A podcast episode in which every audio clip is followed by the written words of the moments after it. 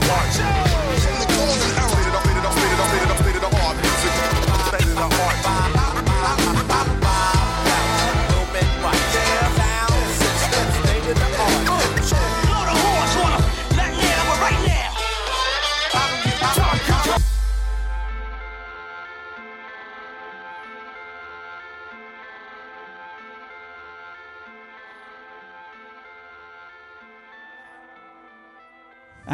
welcome to the Nose Boxing Podcast with me, Andy White, and Full House today, Mr. Martin Theobald. I've just noticed your hair's gone wild. Like, Yeah, I just took my jumper off. Gone wild in the country with snakes in the grass. it's like he's auditioning for like a, a part in the new Lion King film. Or, or Duran Duran. And that is the Probably voice the reunion, not of the original Mr. Duran Terry Duran. They've gone through a wind tunnel. Proper 80s. Um, so yeah, interesting start to the podcast. We have a full house today, um, and so, well, I say full house to some extent is a full house, but in other way, in other words, well, people are not going to be quite as they're going to be more accustomed to a more vicious Martin, I suspect, than the one that's going to be able to be uh, on this podcast. Why? No, I love everyone in boxing, and I'm positive about everything in boxing, and nobody can ever report me to anyone for anything else other than that. So congratulations The congratulations. moment New Age became ring talk. congratulations to Martin uh, having passing his second exam Innit? on when was it? Thursday. No, last Saturday, because I did it last Saturday. Oh, sorry, and you published it this week. That's why I wasn't wasn't here last. I was so boxinged out by Sunday. Who was on there? Was Elena on there as well? Northern Irish girl. Yes. Because she's going to be training her husband Yeah, yeah. I was chatting with her. She, um, really nice girl, Irish lady. hard as nails. Yeah, like yeah. Un, un, pretty much unbeatable. She did the Commonwealths as well. Yeah, Chez's wife. Um, Yeah, we, we, we don't mention him anymore. Like, I like him, but he got a gift in the ABAs. Got a long memory. um, so yeah, no, there was uh, there were a So few you, people. you're a on there. quali- you, you you passed your second exam. Yeah. So Yeah. can you count to ten seconds? Well, I think all of Twitter can, as they've been evidencing this week. Either you can or can't count to ten seconds. Uh, so for those of us um, who are on the more cash side, what does that mean? it means you can work in a corner of a professional fight. Um, not be the head trainer. So explain to us what happens in a corner. You've got a person who You steps. never watched a fight. I still want to know. So the worst case scenario you can be, but essentially the second is usually the one that's like being raw about it, the one that's there with a kind of spit bucket on the outside, washes the gum shield. Who was Fury's second? Freddie Uh, Roach. Freddie Roach. Oh, was it? Ah, okay. Yeah. Um, so his head trainer was Ben Davison, and then he had Hatton and Freddie Roach along with him. Um, so yeah, you can you can kind of be there in the corner. Now it could be that you end up having to work it. So y- you can be the cut man. I mean, a cut man isn't a role as such. It's just a second who's particularly skilled in that area of what they're doing. Um, so it can it can take on multiple roles within the, the corner team. But um, yeah, that means I'm I'm qualified to to be in a corner team. Well, congratulations. That's that's an achievement in itself. Now you've got to use it before it gets taken away for you making slanderous comments. I might be the first person not to use it, which would be an incredible, incredible achievement. Um, but no, it's a really interesting process. Like you go before the area council and have a, an interview with them, and they grill you. I think I said at the time, like it's Yeah. the most awkward interview you'll ever have. Um, and I've spoken with various people who have been to the same kind of interviews, and again, they have the same experience of it. Um, and then you go along for the day, and it was at um, uh, Needston Amateur Club, uh, which where IQ Boxing's based out of as well. And you do the course there, and then you do first aid training, and you sit an exam. And uh, I won't give away what they teach you because I'm sure I'd probably be chastised for doing so. Um, but yeah, no, it's a really interesting process. I'm not really sure even what I'll do with it. Like, I, I know what you can do with it, but I don't have ambitions of working like a hundred corners in my life or whatever. I just it's something I fancied going through the process of doing and finding out what it's like. And I'd like to help. I don't know, one, two boxes or whatever. Like I've got a mate who um, works a few of the kind of foreign journeyman corners down at York Hall. And he said, "I'll come along with me for the experience." Come along. I'm like, "Cool, that'd be good." Like go and Yeah. see the full process through that and what he does. Um, and then maybe help out with like a specific couple of upcoming boxes or whatever that essentially just be a free pair of hands for somebody in the corner. I don't you know, again, as with all these things in box, I don't do it or have aspirations to make a penny out of it. I just want to do it to be there. And So, in terms of like, uh, let's use the Fury example as it's fresh in the mind. So, if you're you if compare you're me to Freddie Roach, yeah?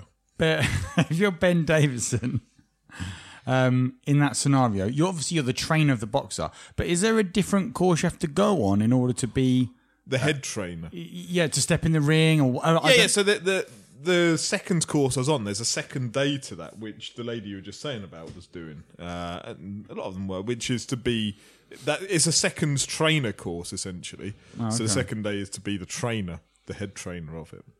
Um, but again, I don't have aspirations to be doing that. Mine's more about just kind of helping, lending a hand somewhere for someone.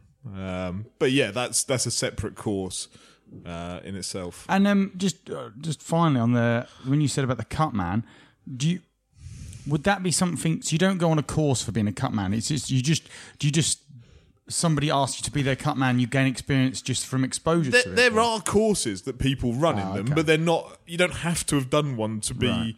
labeling yourself a cut man. Uh, there's as many courses as there are YouTube videos, kind of thing. Like you could learn it. So Mick What you Williamson, who was What the you got a razor blade out for? I'm cutting your face. No, you're supposed to stop the cuts. Ah, yeah, so you got like Hatton's old cut man, and Hatton used to cut quite badly, and he's renowned as being one of the, the best. He's got some great videos on YouTube about the the process and how he used to go about doing it. what? I mean, I just I've no even idea as to what you can do apart from stick Vaseline on it. Right? What? Adrenaline, You put adrenaline in it, it, it draws the blood away from the site. And You're then- allowed to do that. Yeah, one to one thousand mix of adrenaline, um, and you whack it on a, a cotton swab, whack it into the cut, hold it there for as long as possible, and then you know, ten seconds before you're about to go out, you pull it back out, whack the Vaseline over. That makes sense tidy now. the I've face seen up. them hold a cotton swab up to their eye before, and I think to myself, just take it out. That must be agony. Yeah, so that's got adrenaline in it. ah, beautiful. Okay. A Okay. very s- like light mix of adrenaline. You ever had to do it, T? the cuts. Yeah. Don't fancy it. Uh, the thing is, you- if you There's an art to it, isn't there? Like- exactly, so you got to find the right person. Yeah. and you got to sit with them, and they've got to talk you through it. So they'll talk you through it, but when you go live and do, because remember in the amateurs, once you're cut, you're pretty much done because no one knows how to do cuts. Yeah. So if you cut in the amateurs from a head clash, normally it's just waved off. So you don't. It's not really an imperative to do so. I know AIBA do a course on how to do cuts, but mate, you know, why would you do that unless you get super good? Then you would just so you could do someone's corner who's famous, right? That's what. That's if you like you say about Freddie Roach.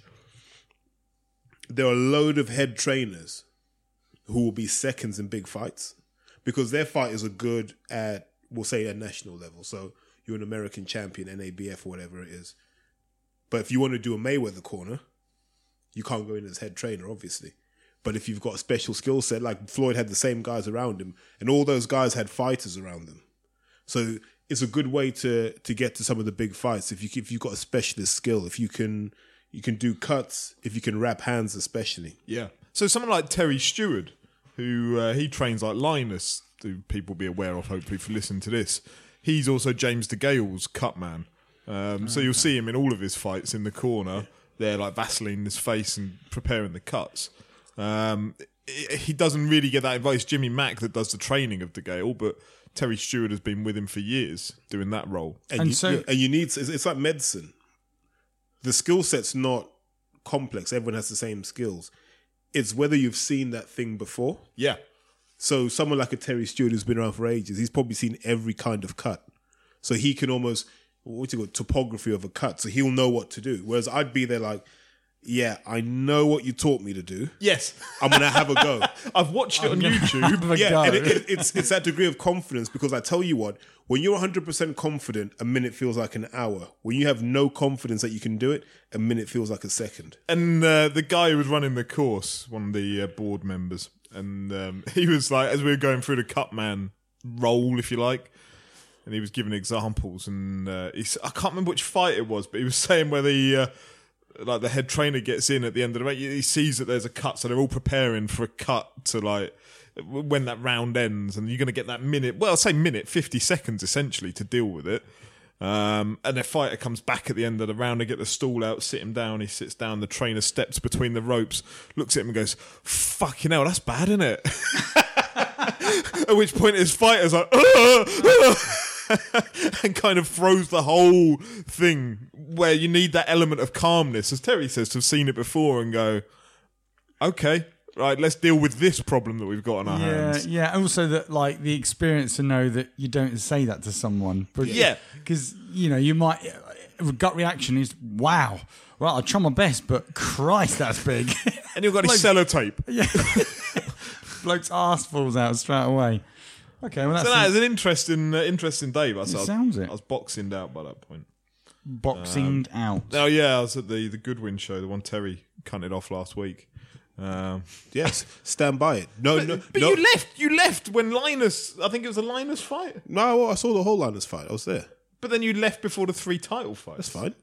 That's But that's enough. like that's like slagging off a comedian because their warm up act wasn't any good. no, no. It's like no, no. It's like being in a restaurant. No, it's like being in a restaurant and the starts is shit, and you walk out. But that's the same as any card. Like No, no, no, no, no, no. Wait, wait, wait. Are we being objective here? Because Absolutely. Okay, because run through that. Let, us run through it fight by fight. Right? Yes. Linus fought a kickboxer who had fought three times. Linus has fought ten times up until that point. That's not a serious fight. As much as I like Linus, we can agree that's not a serious fight. How, how's Ozzy Jervier fighting for anything? What's he done to earn any kind of shot at anything? He hasn't. He's a Goodwin fighter. It was a house show. It was a house fight. Fair enough. So where are these interesting fights? McIntyre. What did I say to you about McIntyre? Did I tell you he's going to get touched up again, and this will be the end of it? There you go. It it wasn't a good card. It was a poor card, and I stand by that. I also stand by what I said about the Goodwin stable not being that good. Like Waddy and that accepted. Linus Brad on the way up, accept that. But there's some trash in the middle. And let's be honest, there is some trash in the middle. Yeah? There was a conversation I had with Steve, which on Ring Talk this week, which your favourite program. I know it is deep down. Um, yeah, we were discussing, and like he asked me the question: How many of the stable do you think shouldn't be professional boxers? And like, it's quite an interesting subject of what is the level that you would deem that you would say somebody should be a professional boxer. Like, if they can't hit that level, they shouldn't be. I'd say if they can sell enough tickets. Because I'd be one of those ruthless knobheads who runs promotions that if they, if they pay for themselves, I'm happy. You just get Fournier in your card, wouldn't you? Every time. Fournier would pay for everyone. if you let me fight, I'll pay for everyone's purse. Make it a party show. and the belts as well. He's in some serious, look, serious look. trouble at the moment. Just wheel him to the ring. I don't care. No, no. I was given an abridged version of your discussion around who should be boxing, who shouldn't be boxing. Steve, on the on the board website, Steve has what eighty something fighters attached to his name. Eighty something fighters. Could you name all of them? You could probably come close, actually, but you can't name all of them. I was like, I don't know who the fuck these people are. See, my view, because I said to him, and I was quite honest, I said 25 to 30% of the stable probably shouldn't be. That's based on the view that you're going to hit a southern area. Like, you, to be a professional boxer, you ought to be able to, buy your 10 to 15th fight, f- contest a well matched, decent southern area fight. I think that's a reasonable explanation of what a, a professional boxer should be. Uh, well, okay, no, no. So I, I'd turn it around and say it should be well matched, and you should be able to be in the away corner and still stand a chance. Yes, competitively. yes, in because because otherwise, you know, you get Steve just putting this guy he likes and that guy likes in the Yeah, fight. yeah. So last week you had um, Ricky Little against Jack Hughes, super flyweight Southern area. If I'm honest, I didn't really have any interest in it. at all. It was a cracking little fight. Two little guys that fucking punched holes in one another for 12 or 10 rounds. Um, I had no enthusiasm to watch it before, and I had new respect for both of them. Ricky Little rightly won it. Um, but it made me, on the back of that, I never really rated Jack Hughes whatsoever. But I thought, actually, no, I've done him a disservice throughout his career. He did okay in that fight. Um, so he would fall into that lot that I'd say can put up a competitive well matched Southern area fight, so he would cross that threshold of what what I believe there should be. But there are some that shouldn't be professional Ah, boxers. half his stable's dog shit. I'll put it out there. Sorry, I, I'm, I'm just tired of it because. Well, that's no, effectively what Martin said anyway, wasn't no, it? because- no, look, go through the list, right? I put Steve in the same category. I put guys like Steve Wood, Errol Johnson, and I think we've got to put Johnny Lee Roy in there now as well, haven't we, with the names he's got? So you start to match those guys up and you go, okay, show me their top 10 fighters. And obviously you can debate some of them, but you'll broadly agree on who their top 10 guys are. You're looking at, this is just from a management perspective. You're looking at Steve Wood and you're like, there's some guys there you can see him pushing beyond like English level and up, right? He's got guys on there that he would. I think he manages someone like a Scott Fitzgerald, for example. Steve hasn't got that sort of depth that Steve Wood has at that top level. Because obviously, and Steve, I, hope, I imagine he'd say this, he's still building that. Yeah, I think all managers, to an extent, all stables go through.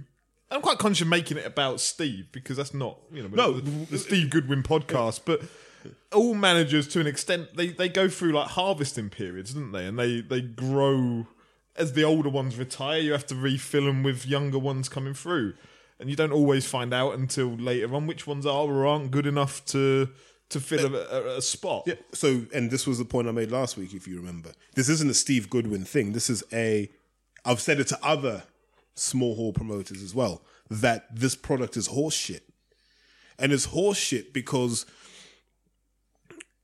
it goes on the presumption that you know what it takes to be a good fighter. So there are lads floating around, all sorts of random small hall shows. Shaka Thompson's a prime example, who kid can actually box and can actually fight. Like he gave Jordan Reynolds hell in all in the fights they had. He gave Jordan Reynolds hell. You know, he's the guy that gives someone like a Troy Williamson hell, but no one knows who he is. He slipped through the cracks, and there has to come a point when, and it's just a rational business decision, isn't it? Where you you have to start saying, I have to accumulate the best young talent there is out there. The open door thing's cool and it's noble and it makes you a bit left wing in a sport that's traditionally quite right wing and heartless. But what it also means is by the time it's all kind of dripped down to you, someone's taking a bite at the top, someone's taking a bite in the middle, someone's taking a bite at the bottom. So then you just end up with excuse me. You just end up with what's left. How can Mo Prior have a stronger stable of talented prospects than Steve? And how many of his shows go ahead with the main event? No, no, but but look at what he has in his stable. Like they they should be Goodwin guys.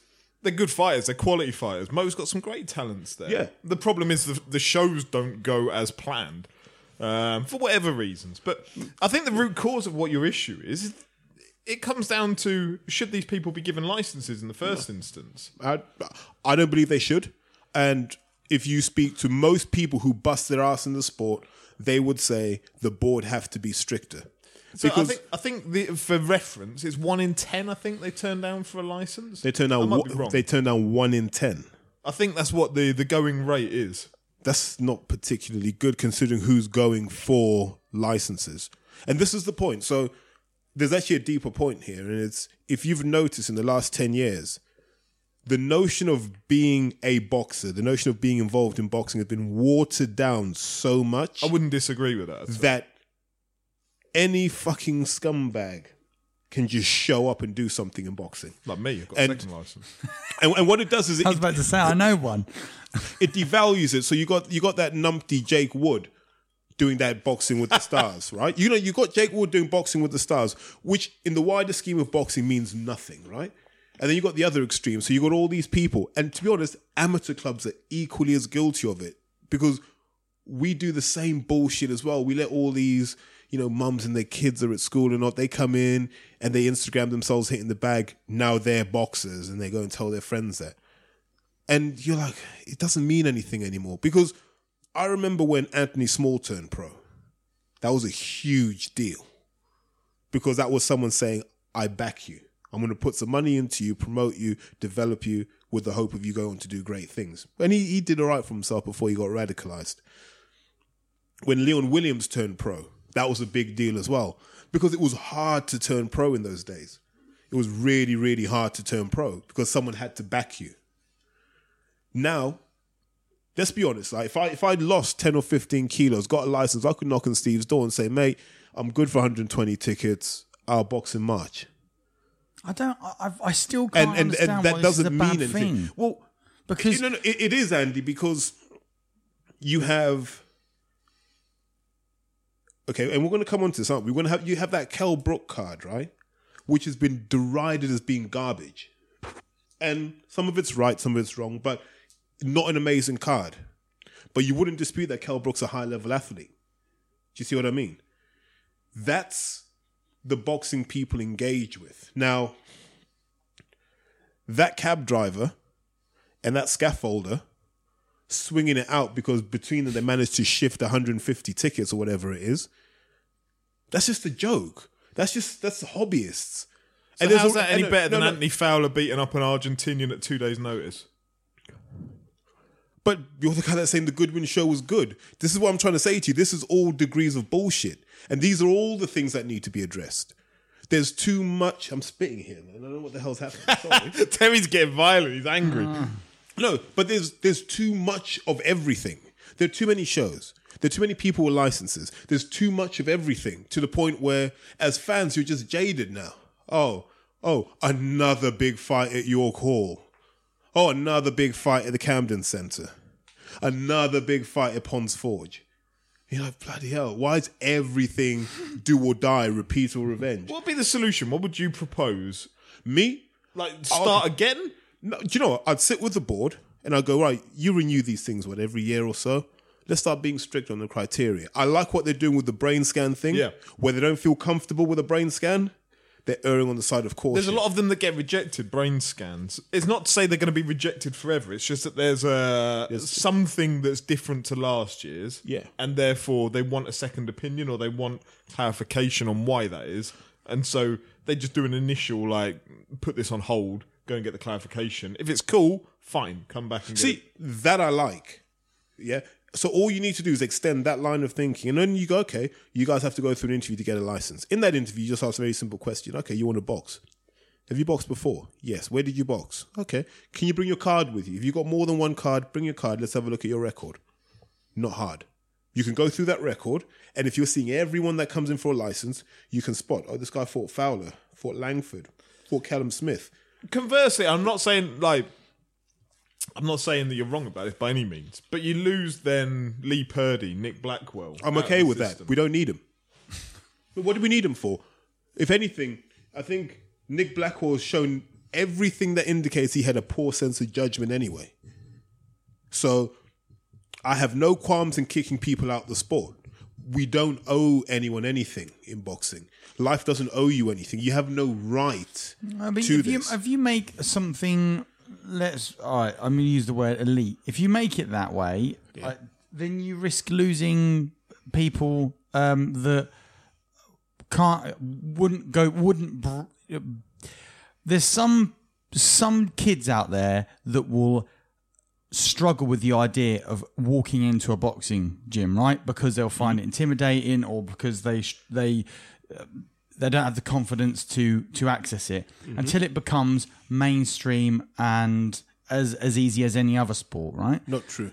But boxing, boxing, you can't walk into a gym. The punches feel the same, no matter how much bullshit they talk to you about the sport.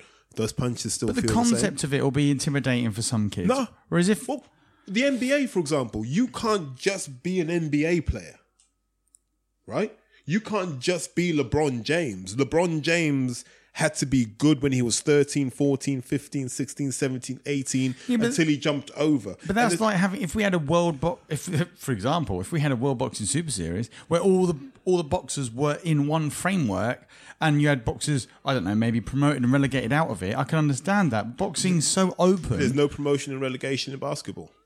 It's the same franchises. They what it is is the franchises are sufficiently valuable that they can determine the entry criteria. So pull it down from that. So I've got a mate who plays semi-pro football, and it's semi-pro in the loosest sense of the term.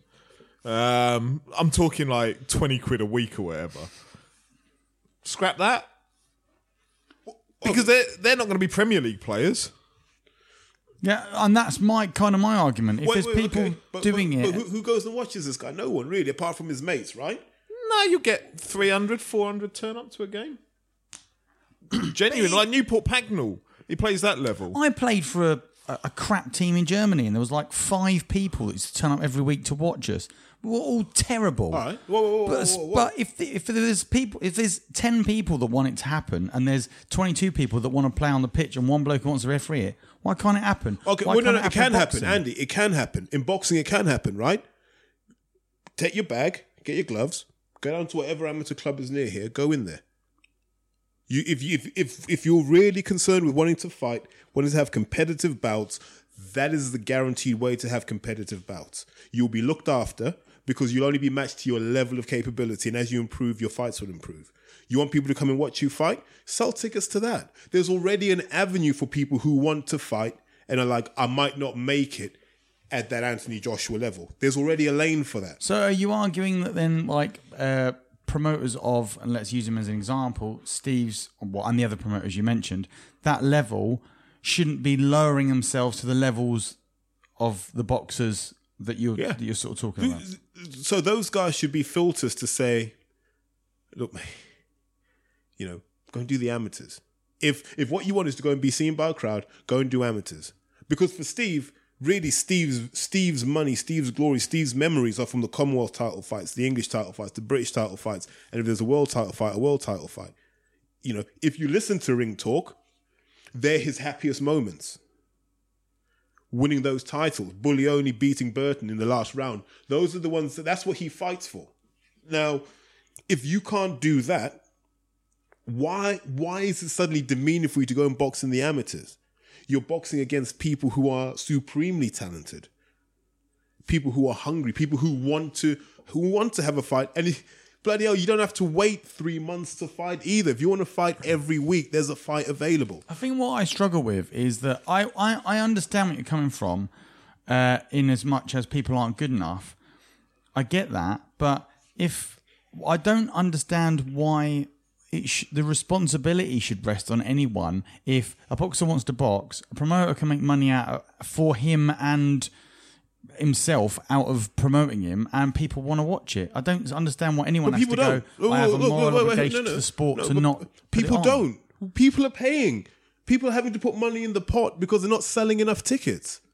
That's what's happening now. The, it's becoming a pay-to-play platform. This That's is fairly hall rare. boxing. That's fairly rare. But even if it no, wasn't, it's why not is that an rare. issue? Like, pe- no, no, no. Because it's telling you people don't want to see you. But Right? no, no, no. You've just used your logic and you've said if people are willing to pay and do all of this, the reality is people aren't willing to pay. That's why Steve's not a rich man. It's why Errol Johnson's not a rich man from boxing. And it's why Mo Prior shows are basically just like a school disco. And, I, and, I, am being real about this. I know? I know, I- you're getting passionate about you're, it. You're I- not going to get a better product in the small hall until you distill this massive morass of shit down into it, put some pressure on, and start fashioning some diamonds. Okay, okay, let me put it another way. What is the motive to do that? Where, what? where, where is the? If if let's just talk about what you just said. Then, if there's a boxer who wants, who's willing to buy a hundred of his own tickets to fight, why should anyone care? Do you remember when Craig lost his shit at people buying followers on Twitter? Do you remember that? Craig Scott lost his shit. Yeah, yeah. And that was the right thing to do because it's like, well, you're pretending as if there's this demand for you by using your own money when there isn't this demand for you. And that's what you're doing by buying your own tickets. Like when 50 Cent bought those tickets for the Ja Rule concert, which I still find hilarious. but but once again, Andy, here, here's the reality of it. If people want to box, there's already an avenue for it. Yeah, you can box as an amateur. There's no issue with that. There's no difference. Yeah, you box under England boxing. There are no head guards. There's 12 ounce gloves, admittedly, but essentially it's the same thing. These guys are doing four rounders. You're going to do three threes, but you're going to be pushed because the other guy wants to take your head off too. It's a harder session.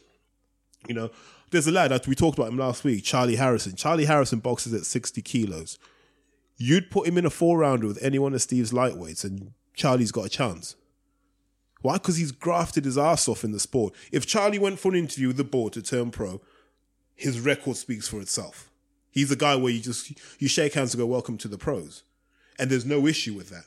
If he doesn't go in to sell tickets and he says to me, "Terry, I can't shift a ticket," mate, maybe this sport ain't for you then. You know, go and do something else. And I've had that conversation with people before. Go and do something else because if there's no demand, there's no demand. We shouldn't just be the thing that says, if you want to have a go, have a go. It's But again, I think the root cause of that, I don't disagree necessarily of anything that you say. The root cause of it comes down to who, you know, should the licensing process be stricter? yep. That's what it comes down to, isn't it? So, because well- at the end of the day, once they're into the sport, they're free game. So there were two things I, I talked about last week, which were important to me. One was how did they get into the sport in the first place? We need to seal that up. Number two, who's accountable for the who's holding these guys accountable for the bullshit performances in the ring? It's quite amusing. You were saying about like, why am I the one that has to call the boxers or whatever? I know, and again, look, I can only speak on behalf of who I know best, which is Steve. But I don't know if that's the case for every manager going. Steve speaks with all of his boxers within a week of their performance. Has a very raw conversation with them. If they're not good enough, they're not good enough. He'll tell them they're not good enough. It's a misconception to say nobody's holding them to account. Well, okay, so why are these performances continuing? Because to be honest, like if you say to me right now, who am I most excited about on that stable? It's Jerome Campbell. He's all right, ain't he? Jerome Campbell's one guy I look at and I go, I know if I ring him right now and I go, Yo, Jay, what's your weight right now? I feel like 63, 64. What are you having right now? Yeah, I'm just having my vegan burger. I'm going to go for a run later. So I look at him, but then I look at the performances he puts in the ring and I'm like, yeah, Yeah. that's a kid that's hungry. I have no issue with that. And That's why he'll- he's eating a burger. he he'll go.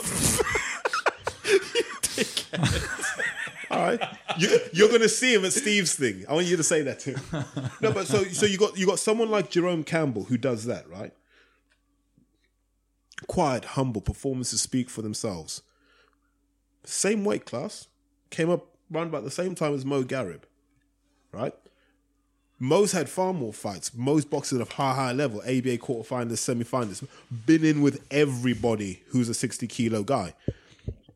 And if people were being honest, not one of his performances has justified his CV up until he turned pro.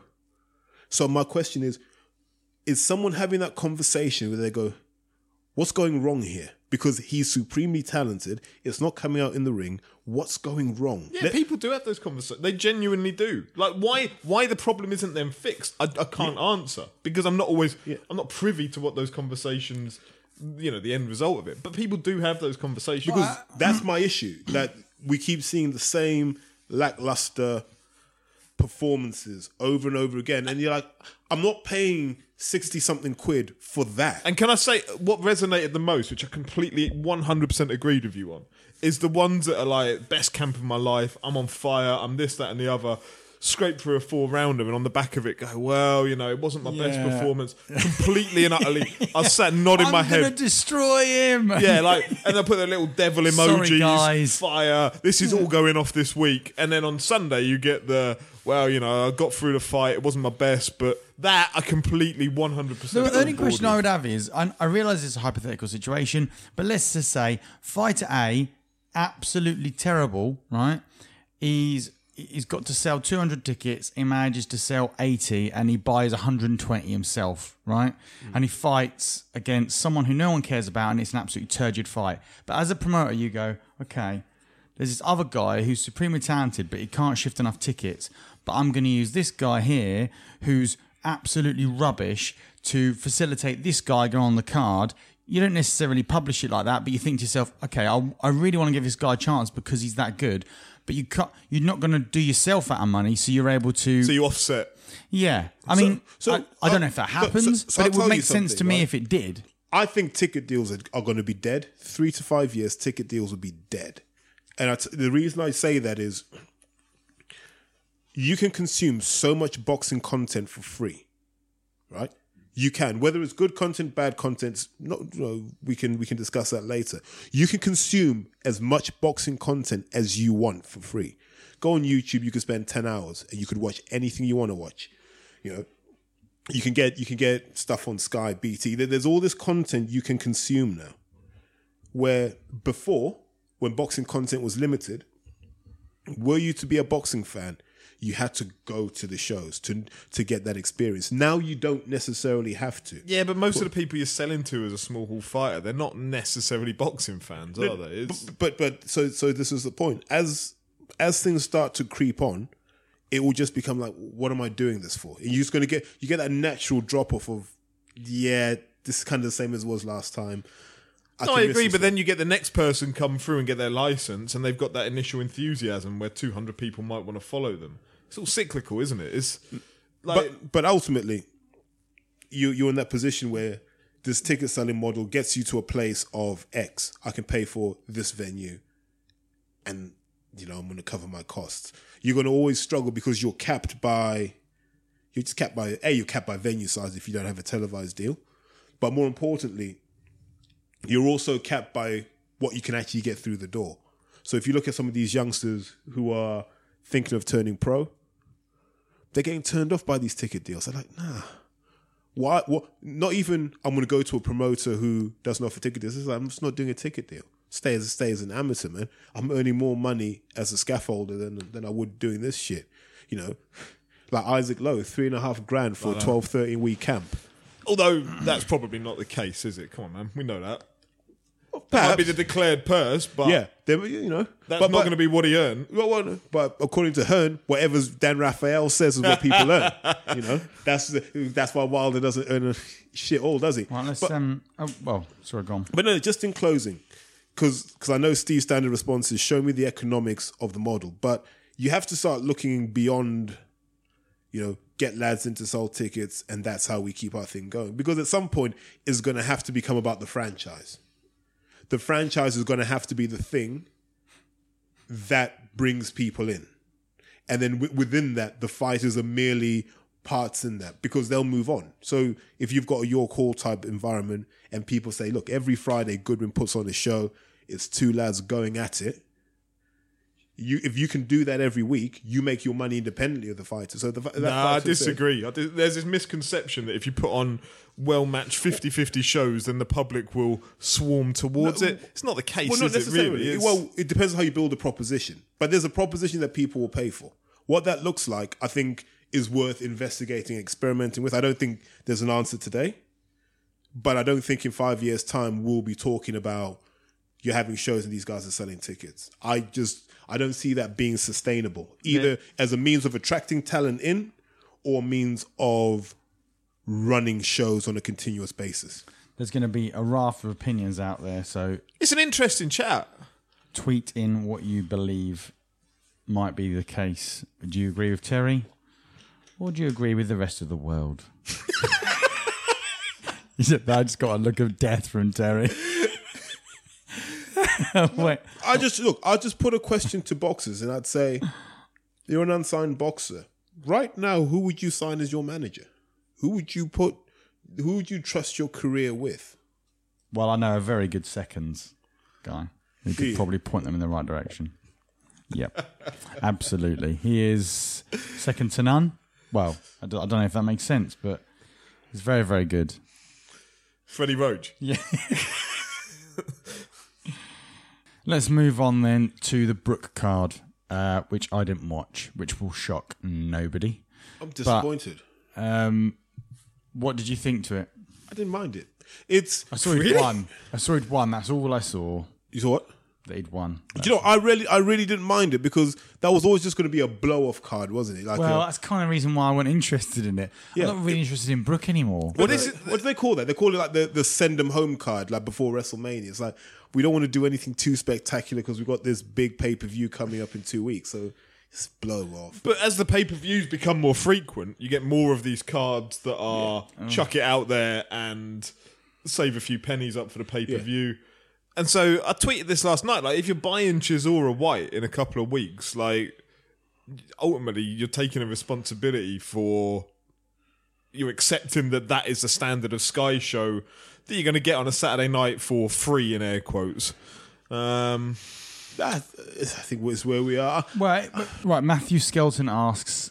Um, I'll I'll summarize what he said. Grammar police. Um, arrest man. His Twitter wording is making me feel ill. and he-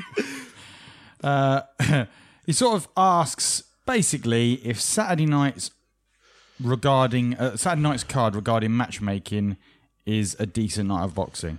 So let's run through what we had, I suppose. So it was unfortunate. Josh Kelly versus David Avanesyan never went ahead. Uh, funny that. I can tell you this: midnight Friday night, no one was talking about an illness. That was all set to go. Uh, people were getting ready. They were getting ready for that fight at midnight on a Friday. So to give people the context around this, Josh Kelly weighs in on the Friday, um, for the fight, and then on the Saturday, stories start coming out that. Um, well, actually, no, no stories really came out. It just broke that He wasn't fighting. Josh Kelly wasn't fighting. He'd been ill overnight. He'd been ill beforehand, apparently, and then wasn't going to fight because they hoped it'd get better, and it didn't get better. Someone's um, lying because I heard it was the best he had looked. Can't reveal the sources. I can let you know that it's as a one of sources you're going to get. I I was all set. Like by the time I went to bed on Friday, I was told I was going to see the performance of like performance of the year. And if I was lied to, fair play, then I was lied to. But bloody hell, like out of nowhere. So what really gets me is it came out what three o'clock or something. He wasn't going to fight. Yeah. And yet the Matchroom social media account at like midday are putting out about how great Josh Kelly looks and like how he's ready for war. Like, three hours later, the same Twitter account's got to put out, "Oh, Josh Kelly wasn't well last night, and now he's not fighting." Well, I, I get the Carrier pigeon only just turned up. I understand entirely. If you're not well, like 48 hours before a fight, and it's 50 50 whether the fight's going to go ahead, you're not going to sit there and go, I'm really not feeling very well. I'm not sure if this fight's going to go ahead. Because if it does, your opponent already knows that you're not 100%. So I completely understand that. But then conversely, don't say, I'm as fresh as I've ever been. Because what we were just t- talking about earlier, selling the product. Yeah. Yeah. Like it's very mm. hard if as a fan, if I'm a Josh Kelly fan, I've bought a ticket to that fight. I feel like I've been duped at this point. I feel like I've been told that everything's perfectly fine, and then without any forewarning, a few hours before I'm due to be in the arena, I'm told that the fight's not going ahead because he was unwell. Like I will be That's interested to see if they remake the Avanesyan fight next.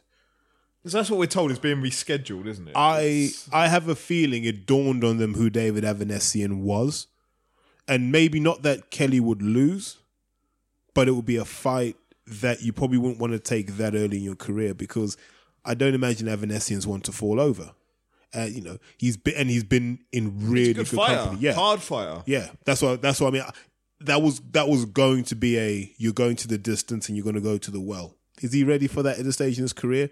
Probably that you, you just wouldn't want to put Does him through. Does he need that at Yeah, this stage of his career? exactly. So for me, surprised that it was announced, but also not surprised it didn't happen. So that was the one fight really that stood out on the card as being worthwhile tuning in for. So it's fair to say by the time you put your TV on on the Saturday evening to watch this, you've kind of got a negative view of it already because the one thing you were actually looking forward to has fallen off and now you're stuck with Anthony Fowler versus no idea what his name was. Paz was it? Vinny Paz. Vinny Paz. Five time Paz. Yeah, it came back. Uh, but a guy that they they announced like 48 hours before the fight.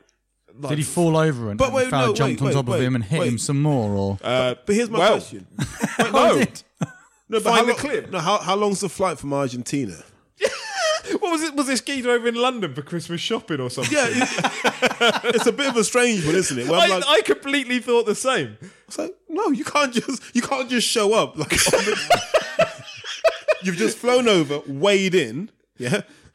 Oh, oh, oh, and you only found out forty eight hours. No, come on. No, well, I I'm agree. driving past the airport Is, now. is I he in the same jump on a campus to. Cam? He just somewhere there's like a concentration camp where Hearn just keeps people for when he needs them.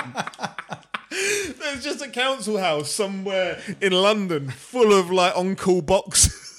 And, and, and it's essentially counts counts as his own separate country. So Hearn can say, yeah, Hearn can say he's just arrived in the country. doing a Julian Assange. He's next, isn't he? That's what He was that's in who the Kelly's got Argentinian next. embassy. They're just all located in the embassies. yeah, yeah, so you approach this. So Anthony Fowler versus this Paz geezer, and what you Anthony Fowler stops him in a round. Good body shot. And I like the I like the shot after that though. Yeah, so when you were just laughing, he threw two shots. Was it maybe three? Whilst the guy's on his knees. Again. This isn't the first time. That's just, this is one of the reasons why I detest the guy, but that uh, is, that's just adds to another level of it.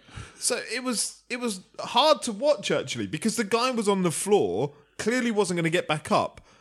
He was on a knee, like it wasn't like he was falling. He was on a knee and still getting punches rained in on him from above. It was like an MMA fight. Um, so I wasn't I wasn't comfortable with that whatsoever. And Sky kind of did acknowledge it a little bit in the commentary. Yeah, they're too, Um, far too busy apologising for swearing in the corner at 10 o'clock at night yeah. than Um, this guy is a thug. But look, we're getting told, you know, Jamie Munguia got this guy out in three rounds. It took Fowler one round. Ted Cheeseman was on Twitter the day before or whatever, going, I was on holiday during. I, was in, I happened to be in Mexico when Munguia bombed that guy out. Like, this guy's terrible. Like, if Fowler can't do a job on him, then there's a problem. Um, I look forward to Ted Cheeseman and Anthony Fowler. I don't really have an issue with Fowler per se. I think that just get him a decent fight. Weirdly enough, Fowler's growing on me. I think I've almost gone to the point where I disliked him so much. You can only like him. You've gone all the way around the spectrum in your Yeah, back. I don't, so so he's he's growing on me just because he just looks like a guy that as much as he's socially awkward and probably a bit of a bell, he's really grown on but but you, you get the impression he takes Such his boxing retro thing seriously. No, I agree, and I, I respect that. Yeah, you, you just imagine that if it's not boxing related, he doesn't care. He doesn't invest any time or thought into. And this is CBD oils. Brilliant. But, I love that advert he did. But again, I respect that to him. Like I know people, it's easy to take the piss, but at the end of the day, man's got to make a living. He's not getting paid hundreds of thousands for these Argentinian knockover jobs. So if he's getting a few quid out of a CBD oil company, telling him to do a video and put it up on Twitter, I don't have an issue with that. Do not have an issue with that at all. But on the other hand, people shouldn't have an issue if others take the piss out of it. Um, but yeah, I just want to see him tested now. Like he's had however many, 150 amateur fights or whatever. I just want to see the man in with the knocked rawness of a Ted Cheeseman. what they're going to put him in with Fitzgerald? He's got to get through aren't they? Sean Fitzgerald first, isn't he? Which is not an easy task. No, the people forgetting the amateurs. I think Fitzgerald put hands on Liam Conroy, so he he comes from that kind of. I think he probably did box for his country. He's a, he's a good level amateur in that sense. And that's good matchmaking for Fowler. Like basically, you're going from nothing at the moment, which it is, through to he should beat Sean Fitzgerald. But I want to see Fitzgerald really perform. Like Yeah. everything's been lackluster up until this point. I want I want to know that this fight burns inside of him. Otherwise, it's just another Vinny Paz, whatever that guy was called. But in theory, he should be like if you look at it on paper, there's no reason he shouldn't get through Fitzgerald. Assuming he does, and Cheeseman gets through his next fight, it's a good fight. Like I'm happy with that. I'm happy. I'm not happy with the progress of Anthony Fowler to date because what was that? His seventh, eighth fight. But you see, but this comes back to the problem we discussed earlier. Well, I don't know how Andy's going to edit this, but it's in there somewhere, all right? But essentially, we have such a gap between our amateur and pro fight, fighters that we're having to put this guy in some kind of remedial class for him to get up to speed as a pro. It shouldn't be that way. You know, and as fans, I think we're getting frustrated with that. Where we're saying, you've had 150 amateur bouts, you've boxed in the Olympics, like. I need to see you doing doing things in the real world now. I think it's because we've been given that shining light of a Lomachenko that had however many hundreds of amateur fights, and then within ten fights has had like four world title fights within that. It's not realistic. That's not realistic expectation of everyone who's been in the Olympics. No, but it's also that in the old days, guys were ready. And it's, it's a weird one to explain about how you adapt, but it's essentially about being able to do more with less. But again, yeah, if you look at um, like compare the careers to date of Lawrence Okoli and Anthony Fowler, Lawrence Okoli had far fewer. I'm sure you can probably put a number on it. Far fewer fights than Fowler did as an amateur. 23? As in, he not 23 less, 23 fights. No, no, he yeah, 23 fights, Yeah. including the Olympics, something like that. Yeah, and so if you compare the career trajectory of Lawrence Okoli and Anthony Fowler to date, it's incomparable. And yet on paper, it should be Fowler who's having that fast tracking through the process. Um, so I don't know. Maybe there are question marks. Maybe it's not everything that it's made up to be in that in the Sheffield gym with Coldwell. Don't know, but we'll find out when he fights. You know, Cheeseman. I suspect if we find out when he fights Fitzgerald, I'll be surprised. Uh, don't worry about editing, Terry. It's always totally seamless. Welcome to the New Age Boxing Podcast with me. um, right, can we move on to Brook or not? Uh, now what else? To No, Galahad. Uh, do you know what? I was underwhelmed. I I love watching Kid Galahad box. Like as a technician, he has everything. Like, do you know when you watch someone box and he's doing stuff and you go, "That's like boxing Nirvana." This this is what happens when an 18 stone man needs a toilet. Martin trying to get off the beat. He made it up. dodgy knee for you, mate. That's operations. With Now, the look, grace of a drunken hippo. You know, you know, look, Galahad's had a storied career. There, there are things about him that are probably quite disagreeable, but as a technician, like he can punch from anywhere, any foot position, whether he's on balance, off balance, it doesn't bother him. He he gets the shots off, so he becomes this impossibly hard guy to read or defend against.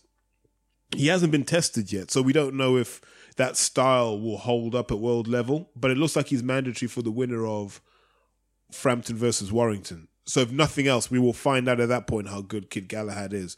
But in terms of this fight, it was just a mark time fight. You know, keep his name out there, earn a few quid for Christmas.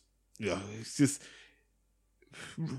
good performance against a mediocre opponent. But you know, what more can you expect at this point? I don't, I don't know how many more of the fights we need to touch on this card. Probably just the Brook one, right? It sounds like all of these cards are basically tick over slash boring fights.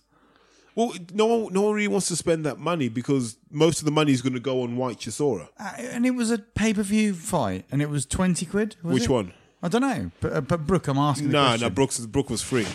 Oh, okay. Brooks, Right. Brooks also free if you spent 75 quid in JD Sports in the build up to it. They were giving you two free tickets. Wow. I look, they were handing out tickets because they like tickets were like they were trading in Sheffield. People were making good Christmas money selling those tickets because they're getting them for free, selling them half face value. I've never seen a ticket uh, a ticket deal like the one you got. that's the best. Ticket. That is the benchmark. That's when you know. well, you say that, but if I went and bought a 75 quid pair of trainers from JD Sports, got two free tickets, and Yeah. then took those trainers back on Sunday, that's a hell of a ticket deal. yeah, that's interesting. But isn't that's a lot of effort though. It is, it- I'm not driving to Sheffield for that, man. Petrol isn't worth it, even in a Prius. uh, right. So Brook, let's go on to the Brook fight then. Well, well, there was Jono Carroll, weren't there? Oh, man, like okay. Jono Carroll seems to have built up this following. And I'm not really sure what it's based upon. It's if I'm honest, beard, isn't it? Being like an, a boxing McGregor, in that he's a bit of a personality. He's Irish. Um, He's a hornswoggle in the WWE. That's what he just reminds me of. Just a, just a little Irish guy just floating around. I recognise that name, Hornswoggle. Where's that then from? they used to dress him as a leprechaun. That- yeah, that's what he was. Oh, okay. He wasn't actually a leprechaun. I'm not going to break this to you. I'm disappointed now. So I, I'm not sold on Jono Carroll in any way whatsoever. But there are a number of like hipster fans on Twitter that are all over Jono Carroll. Think he's the second coming, um, and he's fighting some French geezer. Who was it? Frenois? Francois, yeah, yeah. Not Terry's found. Got him. I found him. Yeah. Um, The two times that he's been wikid, uh, Wikipedia searched today. it's like, why such a, There's a spike, spike. in my popularity?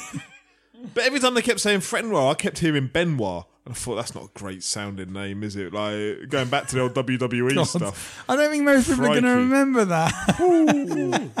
Google Chris Benoit if you ever want to hear a fucking. That was a story. Yeah, when it just. Um, that's genuinely what I kept hearing. But yeah, I'm not sold on Jono Carroll. So he's come out of the prize fighter setup, didn't he? He won that, and then kind of moved off to Australia, I think. And then the Declan Geraghty fight. I'm not sure what because he's now in. Or if he'd have won last night, it would have been mandatory for Tevin Farmer. And then Tevin Farmer, have you seen the video he put Yeah, out? just just laughing. Um, so this fight ended in a draw, and if you if you looked at it, if you looked at it as a two round fight, if you watched the robbery, two- robbery. All draws are robberies. It's a robbery. if you looked at the first two rounds of the fight, you'd say Jono Carroll's going to win this twelve rounds to nil. Like that's how it's looking, and then it just didn't. Like for whatever reason, Frenois was harder. And don't forget, Frenois's had like forty three fights, one forty two or whatever. He's no mug. Um, although the the opponents on the record are relatively questionable, but yeah, Jono Carroll just does not impress me whatsoever. I don't I don't understand it. I don't understand. I think Tevin Farmer, if he gets his hand on him in March, are talking about. I think it's one sided. I don't think it's a, a close fight at all. But I've zero interest. I know Hearn's going to try and build Tevin Farmer into this. Ah, I think he gives Lomachenko trouble and all this nonsense. No one cares about Tevin Farmer. That's why no American promoters touched him. He's he's just not he's not great viewing unless you're tailor made for him. Like he's not great. He's not particularly interesting. Um, his style. He's one of these. You know, on YouTube, you get certain boxes where people will watch the highlight clips a lot, Yeah. because they love all the flash stuff. But he's not that special. But Hearn will try and sell you this, and as fans, I keep saying it. You have to reject his overtures now. You have to start telling him, mate, you're talking out your backside. So, on a complete side note to it, I was amazed Jono Carroll was allowed that beard in the fight because it was a proper beard, like a huge beard. And I know if we go back to the second Fury Chisora fight, Fury had a bit of a beard going on, didn't he? And I think he was told by the board he had to get rid of it. So I think they've changed the rules between then and now. Why? Um, what would be the purpose? Because it gives you protection or something. It must do to it. Like it's a cushion, isn't it? Ultimately, it's a proper. suppose. Jono Carroll's got a proper thick beard on him. Um, and yeah, like if you're hit by an uppercut, you're immediately protecting the chin a little bit by that that Santa beard going on. Um, yeah, so I, I don't know. I don't know what the rules are on that nowadays, but yeah, I'm not. I'm not. I'm not overly sold on Jono Carroll.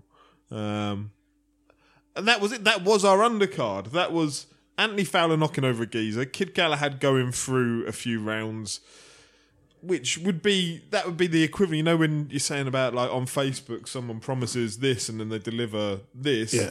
And on the back end of it, you're like, well, I went through the rounds and it was an okay performance. That's not what we were told. This was the warm up for the winner of Frampton Warrington. Like it was, just, it was so underwhelming, man. It was the highlight was watching Fowler punch a bloke on the floor. I'm gonna be honest. Like, Just talking about it is I just for me, just you you got the way you guys have described it is boring. the whole thing was so, So- flat. Who was the woman they had on the card? Terri Harper, Steffi Bullfighter. Oh, great. Steffi Bullfighter. There you go.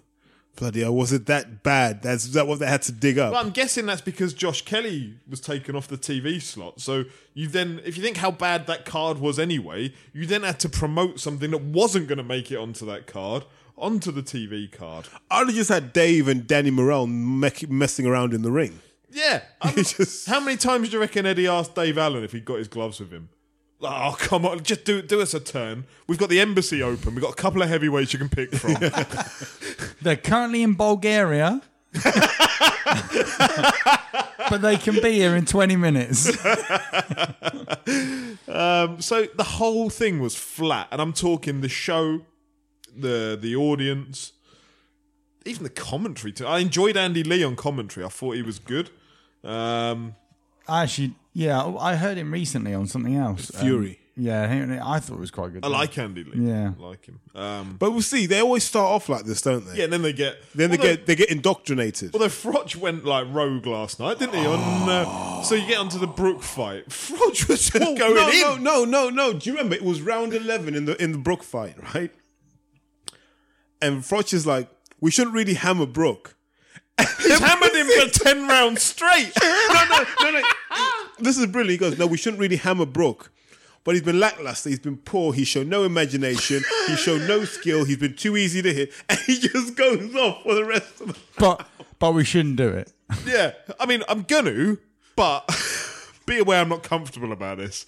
Um, yeah, so the whole thing, like, oh, Kel Brook, Michael Zerafa. Zerafa's known for fighting Peter Quillin, being a stripper. I'm not really sure what else I can say about him. Do you know? Do you know? I know people give Brook a hard time. But I genuinely think what you saw was a 32 year old man who's had nearly 40 fights. Yeah, agree. And that's what a 32 year old man should look like if he hasn't been putting shit in his ass for the last 12 weeks. no, no, it's true. Like, if you if you look at boxing, and how many times have I said you see some of these guys boxing well into their 30s, right? And you're like, how is he still doing that? How how's is- he improved?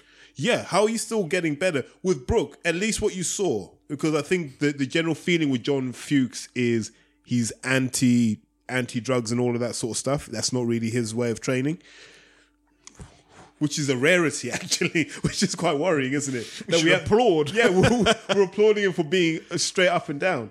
But essentially, look, I think with Brook, that's probably the first time we've seen Kel box, and it's all him and he's just shown the age and the wear and tear. So I wasn't surprised by the performance because it's like, well, what what more do you want? I mean, you're adjusting between trainers. Emotionally, it must be hard to separate from Dom, who you've probably known your whole life. And who was sat there in like row three of Laughing. the fight? Did, who um, you must have caught eye contact with at some point in a clinch. Did did Khan get in the ring afterwards? No, Khan wasn't there. It was his Khan, Khan, birthday. Khan was at home, and there's a video clip of Brilliant. Khan watching the fight, just looking back into the camera, going, "What the fuck is this?" So Brook didn't look impressive throughout the whole fight. He's getting caught by right hands, like for fun. It was mad. As much as we're saying like that's a 32 year old man, is it the reactions are slower? Is it the technique has changed under Fuchs? I don't know, but those right hands that Zerafa was throwing, and he had him on the ropes at one point, just teeing off on Brook. It was It's not what you would have was- anticipated. it was weird because Kel just looked like he didn't want to be there. Even was- at the end of the fight, he was just walking around like, Yeah. and it looked honestly, it looked, everything about it was like five out of ten. You can But- understand though, given his last what uh, I can't remember exactly what, what this the two the two two fights where he got his ass handed to him, the Golovkin and Spence. and you can understand why that might have kicked the stuffing out of him to the point where he's just like, hundred percent. I've had enough And you kind of sit there watching it, thinking, "I'm, I'm not sure why you're there." Yeah. like because he didn't seem to enjoy it. At the end of it, you got a win. He didn't seem elated by the win, and so is it now just ticking over time until Khan eventually won't fight him anyway? So I just I feel for Kel in a number of ways, but this is where it's about holding you know these media outlets to account because we've all watched the Kel Brook decline, and I don't think anyone has once asked Eddie Hearn, "Do you regret making that Brook Golovkin fight?" If you really cared about Kel Brook, why would you put him in that position? You know, all these guys talk about how they're getting all their views on their channels and whatnot. Great, but you're not asking, well, not not even a question to catch someone out. It's a real question because we still don't know what that those two fights took out of Kel Brook spiritually. the Spence fight you don't have an issue It's with. funny- The Spence fight on paper is an evenly matched fight. Like And it was competitive. Can, Yeah. can you, you can you remember at the time though? Spent uh, Brook came out of left field because they were actually trying to do Golovkin Eubank Jr. Yes. weren't they? Yeah. Eubank Jr. would have been absolutely wiped across that floor as far as I'm concerned against Golovkin. Now looking back, do you not think? Mm. he would have posed different questions, but I'm sure he'd have lost. Yeah. Just just thinking back, it seems bizarre. You wouldn't even think about putting those two together now, would you? What Golovkin and Eubank Jr. Yeah. yeah. Absolutely. Golovkin slowed a little bit. I would want to see that fight. Wait a little bit longer. just I want to see that fight still because Really? deep down within me, I'm a sucker for Eubank Jr. I don't give a fuck. Like if someone told me that he looks better than he's ever looked right now, I'd go, brilliant. I'm all over that.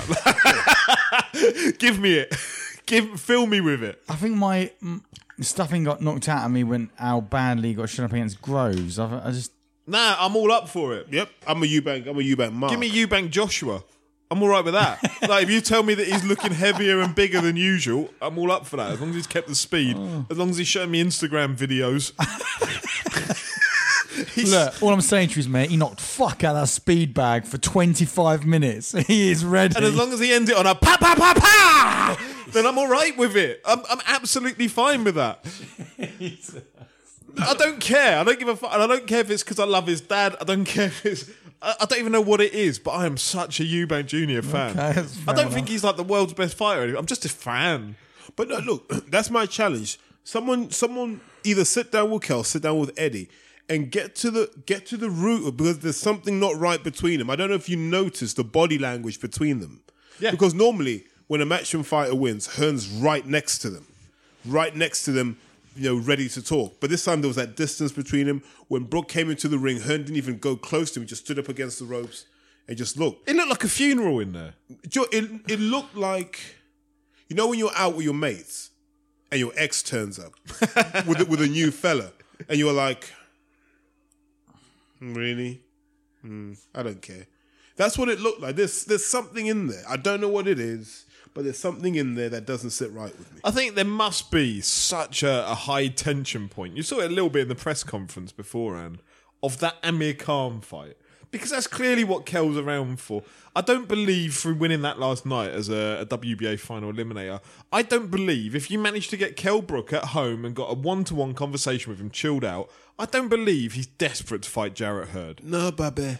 I, I just I don't think that's what he's about right now. What he wants is that Khan fight and to retire. I suspect. I want Pussy Boy. That's what I want. But I mean that press Amir, conference. where you at, Amir? I really want Brook to have a good ending to his career, and I want him to. Yeah, I saw your post of that. I don't. I mean, what?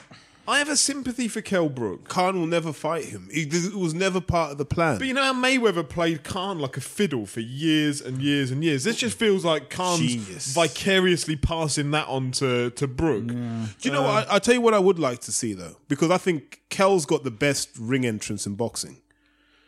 I'd like him to fight someone, and if they can beat Kel, they get their ring entrance. So it almost passes the ring entrance on. Do they have to do it in a Kel Brook mask? I like where you're going with that. And the feathers, like like Deontay had. Yeah. What they have to do is they have to wear like an empty special K box on top of their head. then whoever beats them and wins that ring entrance, they have to add another bit on. And so in ten years' time, there's like pure accessorized box that But it comes. to becomes ring. like the lineal title, Yeah, doesn't exactly. it? no one really knows what it means or can track the history through it. Why has a special K box got like a dildo stuck on the side of it? No one really knows. But at some point, Dildo last, Demetrius from Kazakhstan. At some point in the last ten years, it got stuck on there. Oh. But I don't know. Who, I, don't know what you do with Brook now. I. Do you know what? I just think he goes to America. Whether it's on the zone with Hearn, I just think he goes to America now and just sells his name. That's what I'd do. Agree. I, like, I think Well, what you would he need be to give called up then? sake. If he just sold his name. Um, should we move on to? No, before we completely okay. move on, Terry's looking at you with such disdain. Now. It was a shit joke. It was a shit joke. Um, the press conference after, he's like, I've, "This is partly, I think, why because I'm at that point now where I'm like, oh man, I just want him to get his dream, which is that Khan fight." And like, Really? Because would you what? You wouldn't buy it anyway. You'd stream it. So you yeah, but I really wanted to get it so I can not contribute to his dream. but others will. Crowdfunding, that's what it's about, isn't it? Um, he was giving away everything in that press conference. He was like, I'll I'll commit to the rehydration clause. The same rehydration clause that previously was causing so many issues. It was like in in the boxing social interview he did with Andy Perival, at one point he went, I'll do anything for that. Not anything for that fight, but and then they used that "I'll do anything for the Khan fight," says Kel Brook. it's like, ah, no, that's he didn't really commit to that, but it, it was almost like Freudian that he went, "I'll just do anything." Not anything for that Khan fight, but uh, Is is his the worst managed career in history? yeah, yeah. Like in British boxing, I don't think there's been a worse career. Like fucking hell, Rocky Fielding's off to fight Canelo. We got Like- touch on that, really, didn't we? Yeah, like ju- just Rocky Fielding's off to fight Canelo. Liam Smith has fought for like world titles twice. Do you know what I mean? He's been in with Canelo. He's been in with it- Munguia. Jason Welborn's fought Jarrett. Why was Kell Brook not fighting instead of Jason Welborn? Someone explain that. if Jason Welborn like should not have been in that fight. He gave an okay account of himself for the rounds it lasted. You suspect Hurd could have done more if he wanted. Why was Kell Brook not taking that fight? if Brook had beaten Golovkin, if Right. Right. We need to rewrite a lot of history. At this I I know, point, but like looking back, what He'd have fought Tommy how- Langford how straight much, after. How much difference would that have made to his career? Nope, he would have fought Tommy Langford. Then he would have fought Liam Cameron. Then he would have fought Mark Heffron.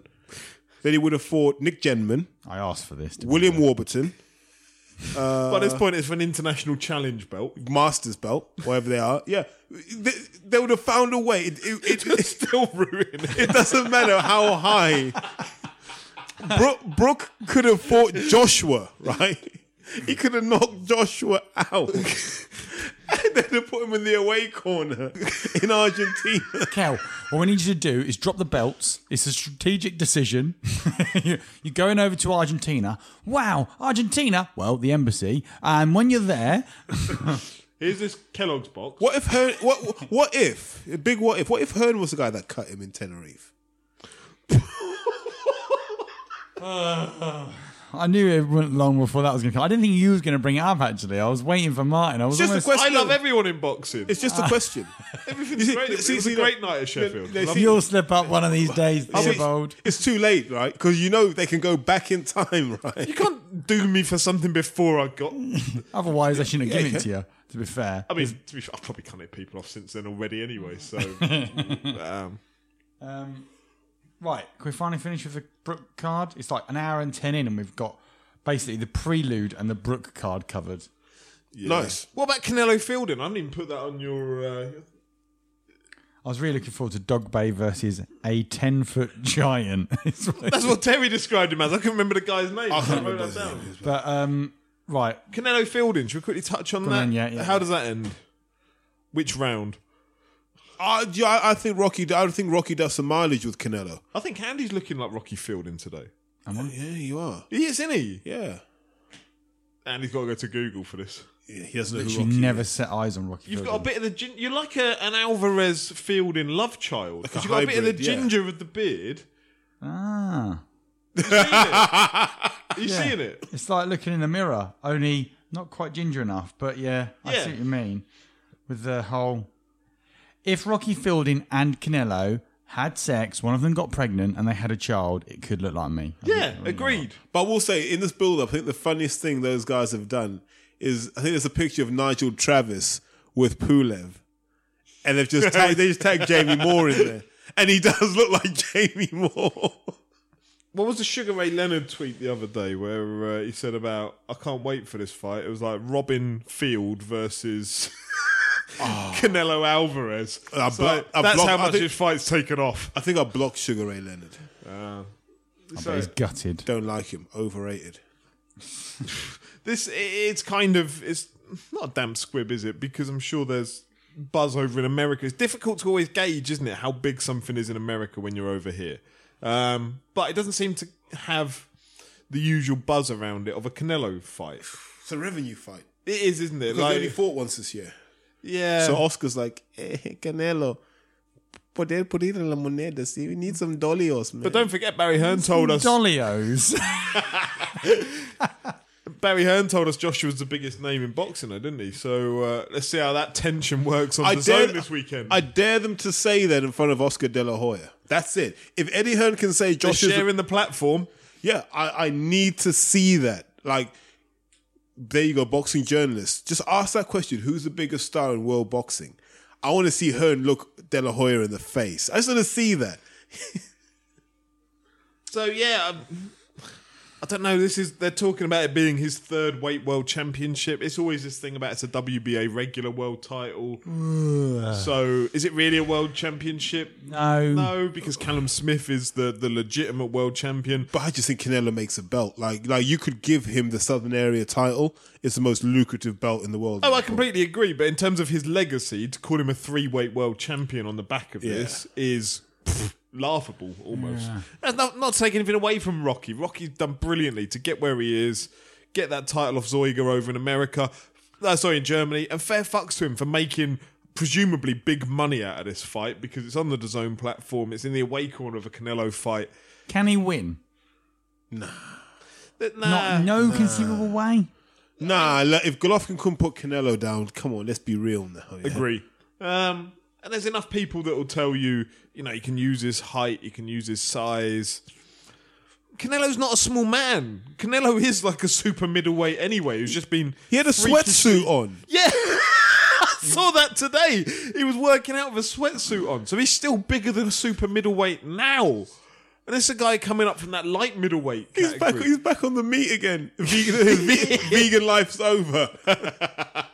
So how he'd freakishly boiled himself down to light middleweight for years, I think we've all got an idea now. And then he's gone through to middleweight. He is probably a natural super middleweight. So yes, Rocky Field will be bigger. Height wise, I don't necessarily think that translates into in the ring he will be a much bigger individual because Canelo's no shrinking violet of a man. He's a, a stocky motherfucker that he could he could do some. If you think Callum Smith, Rock, Rocky Canelo- v Stocky. Indeed, indeed. I was just thinking as I said it. That's why I started pausing because my head was going. Here's some shit puns for you, Martin. it, See if you can filter them out before you keep talking. I'm not comfortable with you talking about our parents like this, if I'm honest. So probably. But if you think what Callum Smith did to Rocky Fielding, that's not hating on Rocky Fielding. It's just going back to a fact. Callum Smith knocked him out in a round.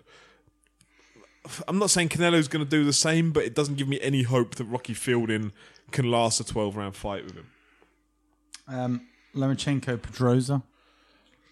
Oh, it was what it was. You're almost bored of Lomachenko now because, and and and, and I say that kind of with respect. yeah.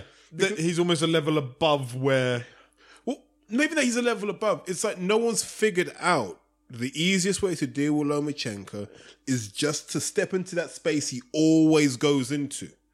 Everyone's there obsessed with trying to take him out. It's like, no, no. You see what he does to you? He positions himself. Then he makes you react and then he gets you. He gets you off balance and then you start to doubt yourself. You stop moving, you're a stationary target. He just pot shots and takes he take he takes you apart by being smart. If you're an orthodox fighter against Lomachenko and you just keep drifting to your left, he's a lot less effective. And that's kind of how Linares got him because Linares would would feint to go out to the left, which would keep Lomachenko centered. Then boom with Yeah, the right. I, I thought I remembered you speaking about Linares and that. I was just about to say that. actually. Lomachenko always rocks to his right, doesn't he? All the Yeah, time. He's got that sway to the right. Mm, all and then, the time. And then a little skip. He'll skip over that way. If you can get there first, it upsets his whole rhythm. yeah, but Easier said than done. yeah. Go and watch the eleventh round. That's all you've got to watch. It's a beautiful barrage of Lomachenko. Like fair play to Pedraza for seeing that through because this was one of the points Andy Lee was making on commentary yesterday. It was fantastic, and this is what I like about having a, a well-educated um, boxer on commentary that is happy to talk. The amount of boxers that are on there that are saying something as well, like on commentary. But so many of them say pointless shit that you already no, know. I know, I know. I'm absolutely Andy agreement. Lee was saying about um, was it either the Brook or the Galahad fight? He was saying don't tr- as a boxer you shouldn't try and take somebody out in the last round. He says you see it so often the boxer tries to put their foot down that last round. He said boxers have that reserve, that pride that gets them through the last round. Try and do it in the eleventh round, not the twelfth round, because that's a big mental task to keep going from that eleventh round onwards. If you do it in the twelfth round, all you've got to do is get through the final three minutes. Yeah.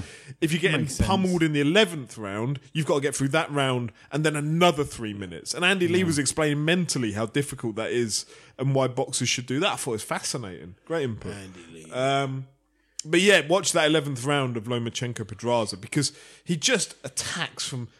Like when he says about being the Matrix, it is Matrix esque of like he's here, he's there, he's there, he's there, he's there, and trying to work out exactly how you would defend against that. It's, it's weird because Galahad, I was saying to Andy, Galahad has like a lower level of that where the shots will just come, they come off rhythm, they come from strange positions, they come from strange balance points as well. and But if you wrote a textbook, it wouldn't be in there. yeah, like I, like I genuinely think Galahad's the the last true custodian of the Ingle style because you watch him, he'll switch. I mean, hands are low when he's moving. It's all head movement, but off the head movement, there's always a shot coming back. So you don't, you never have time to set and think. And a lot of British boxers, they love to move around, set their feet, get their hands set, and then let the punch go. And if you're just punching in those gaps, it just breaks their rhythm. Yeah, but I mean, that eleventh round is just beautiful to watch. Honestly, like if you get the chance, go and watch just the eleventh round. Don't worry about the rest of it. Um, Lomachenko drops him twice, but the second one, it's like he stabbed him, wasn't it? like he throws his right hand into the body, and like he just like steps off as he does it, and the way that Pedraza goes down, it looks like he's been like sta- oh, like down he goes, And he still gets up. he still gets up, and it's just as I say, it's very shortly after the first knockdown as well. But just the the impact that that shot has, like a little shovel uppercut into the body that he f- ah, it's just lovely to So, watch. what challenges are there left for Lomachenko? I mean, yeah, what? Where does he go from here? Loads. Mikey Garcia's the fight I'd like to see. Garcia, Gervonta Davis. You could even put him down with a Tevin Farmer If just you- to see if, if Tevin Farmer's really as slick as he says he is. Two fights to line up for Lomachenko. Mikey Garcia. and your and your life depends on trying to put someone in front of him that can beat him. Who are they? And Ricky Burns.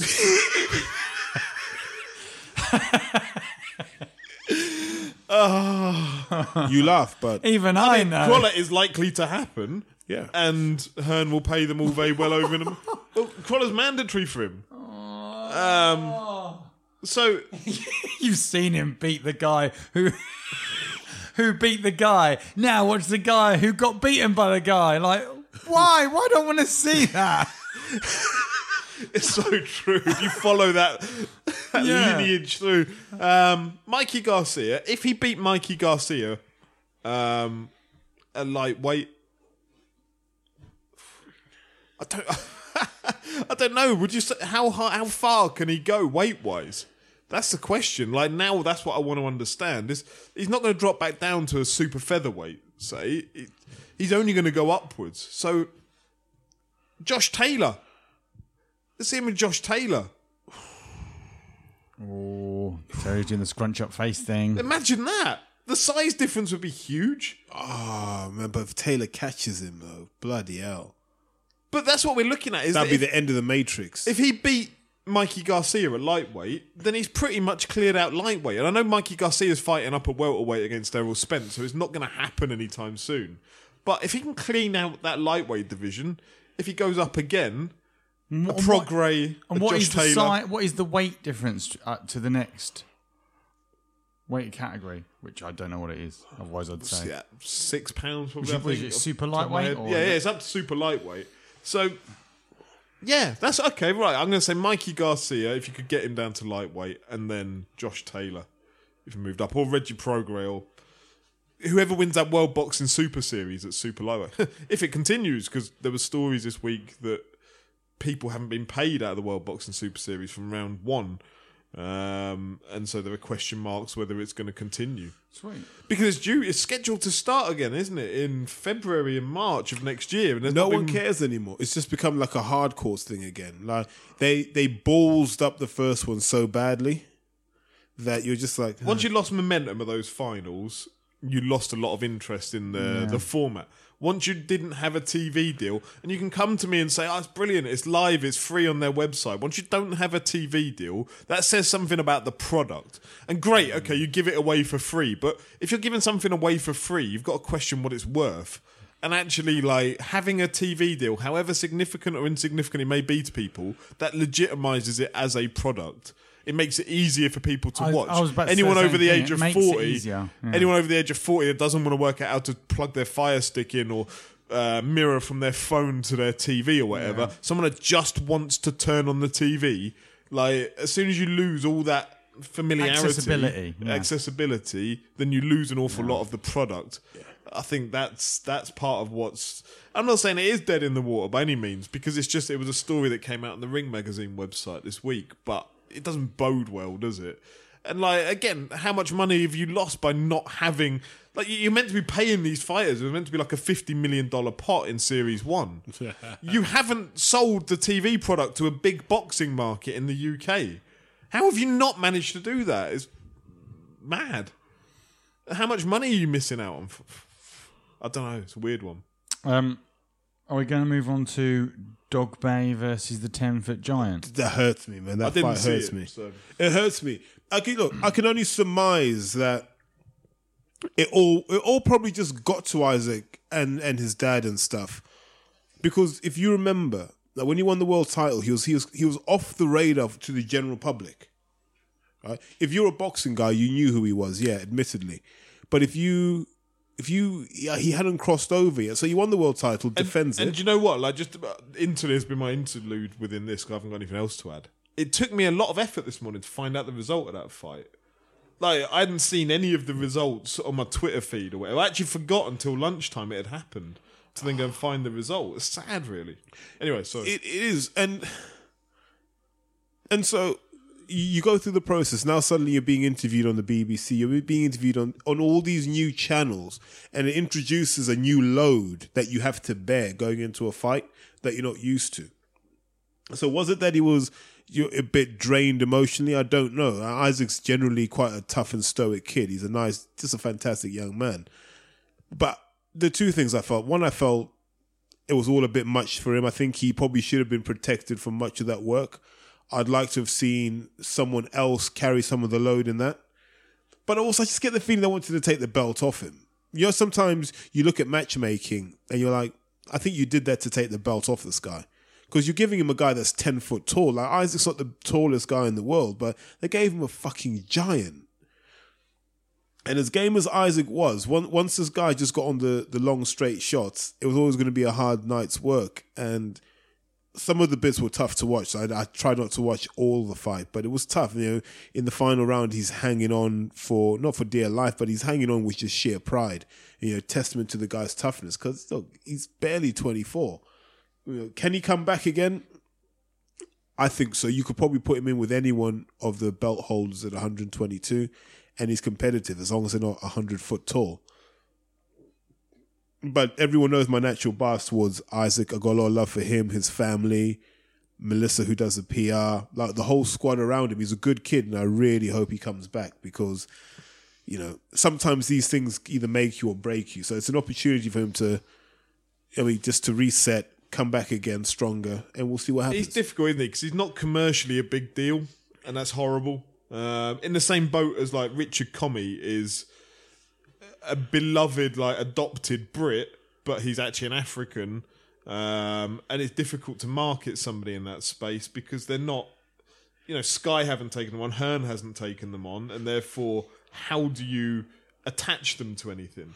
It's a shame, and I don't It know. is. I don't know if it's that they didn't want to deal with his dad, which is even more of a shame because I mean, reward the man that got him to the place he. I mean, he got to. But let's not forget, Isaac's an ABA champion. Like all of Isaac's boxing education is British. You know, the Ghanaian thing has sort of come into it later on, but Isaac's British. He's been on the radar for promoters since at least 2011, 2012. It's still baffling why Frank Warren like hasn't just said, "I'll take him in, I'll adopt it, and we'll we'll go with that." I've just heard they don't want to deal with the dad. Is mm. is is the murmurings I hear? But then he works with Zach Chelly's dad, and Zach Chelly's Well- dad is a, a renowned handful. But but I think Zach Chelly's dad is a handful, but also a bit of a buffoon. Whereas Paul Dogboe, he's not stupid. Do you see what I mean? So so he's more no no I can't let you jerk my son around like this. So they're like get him out of the room. Do you know how, how some promoters work? Like Yeah, that? where they okay. where they I, I don't know him, so I can't comment. Paul, Paul's a tough man, like bro, rest assured. Um, but he's also a very sharp guy as well. You know, God, I'm getting to ten years of knowing the family. Then it, it was it was tough reading that result because I don't think you ever stop caring. It's the thing, isn't it, where you've got dads in in corners. So we're talking Paul there, Isaac.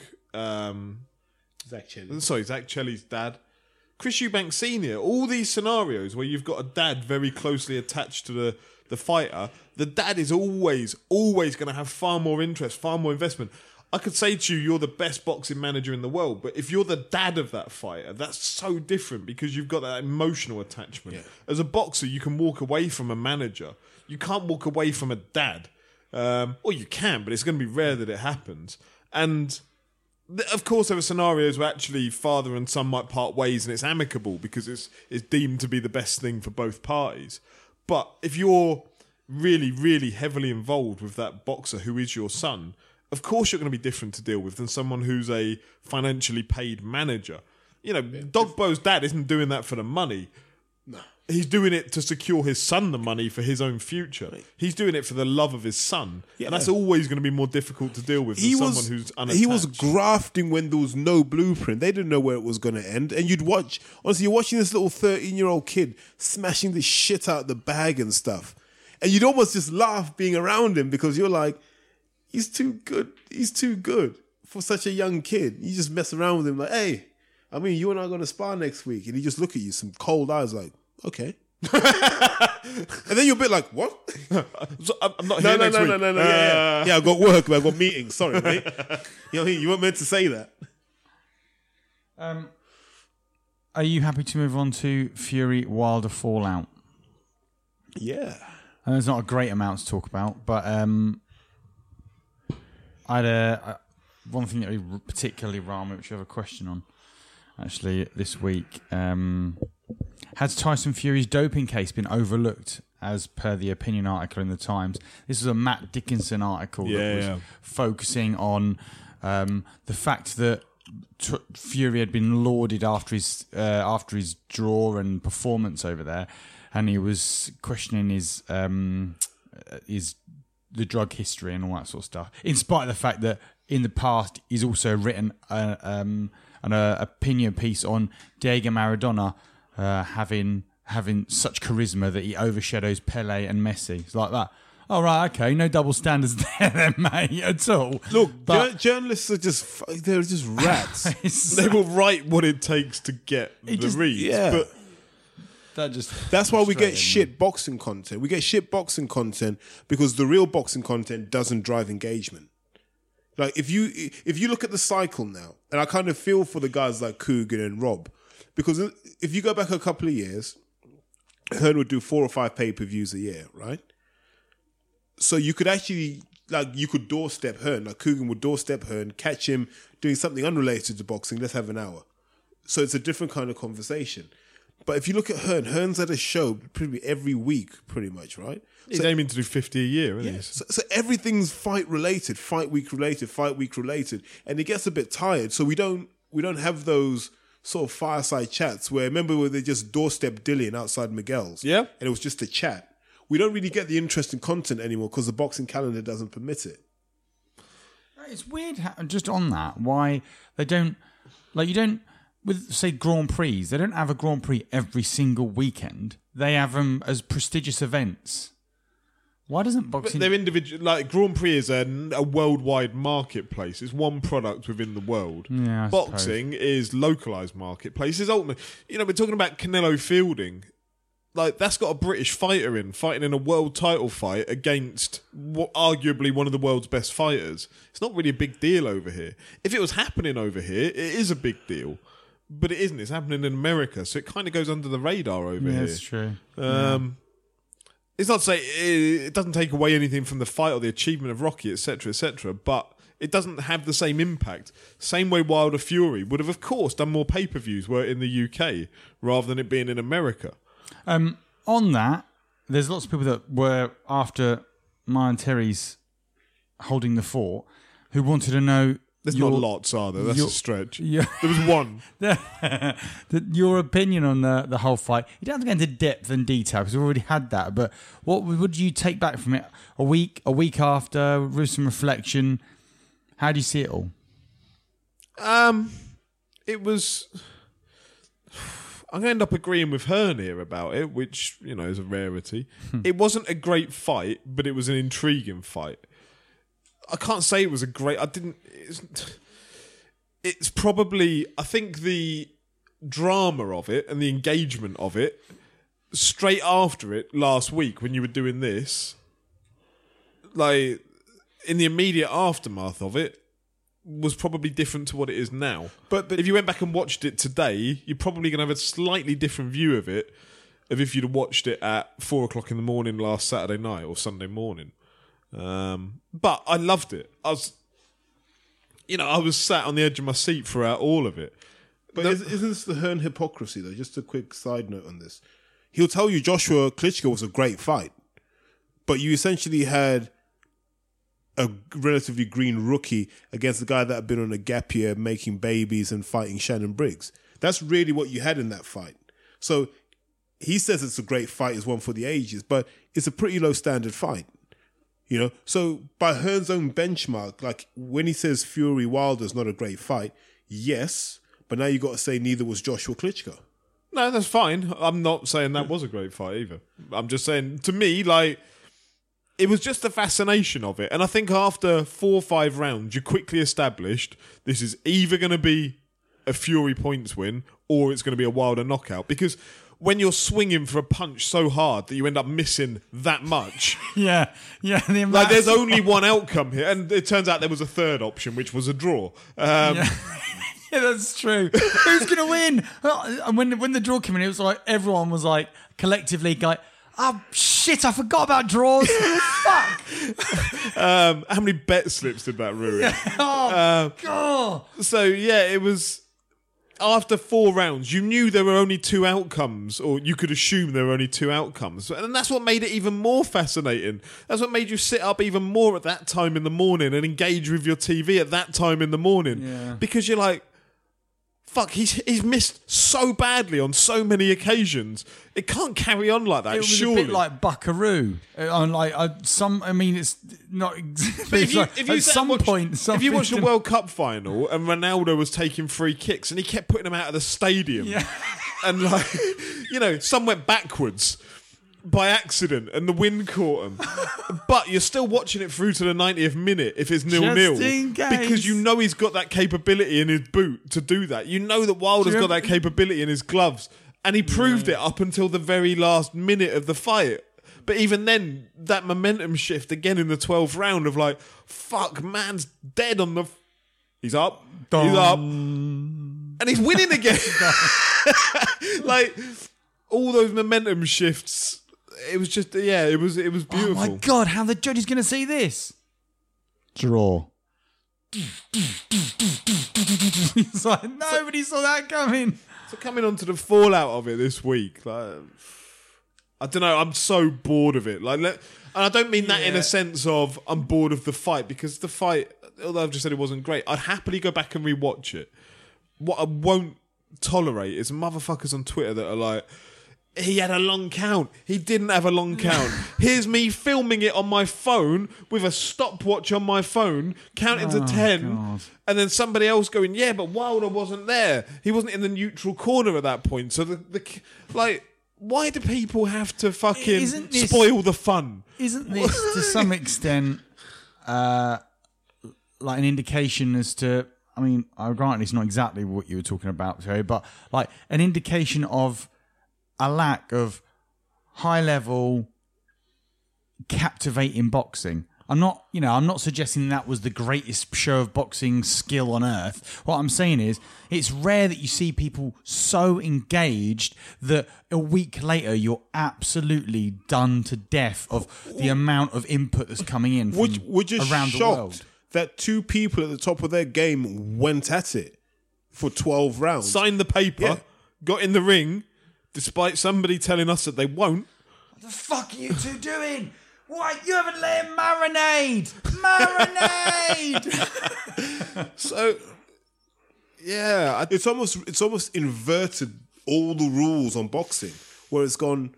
Actually, the surprise factor can drive engagement as much as letting it drag out. You almost have a, look. We've discussed it already, right? You got Khan Brook, the ultimate in just dragging shit out, and then you got Fury Wilder, who are just like, all right, let's do it. And yet, both of them for Khan Brook, probably their biggest paydays in their career, and the times when the fans created a swell of support and opinion behind them, came at those moments where it came out of the blue. There was no marination.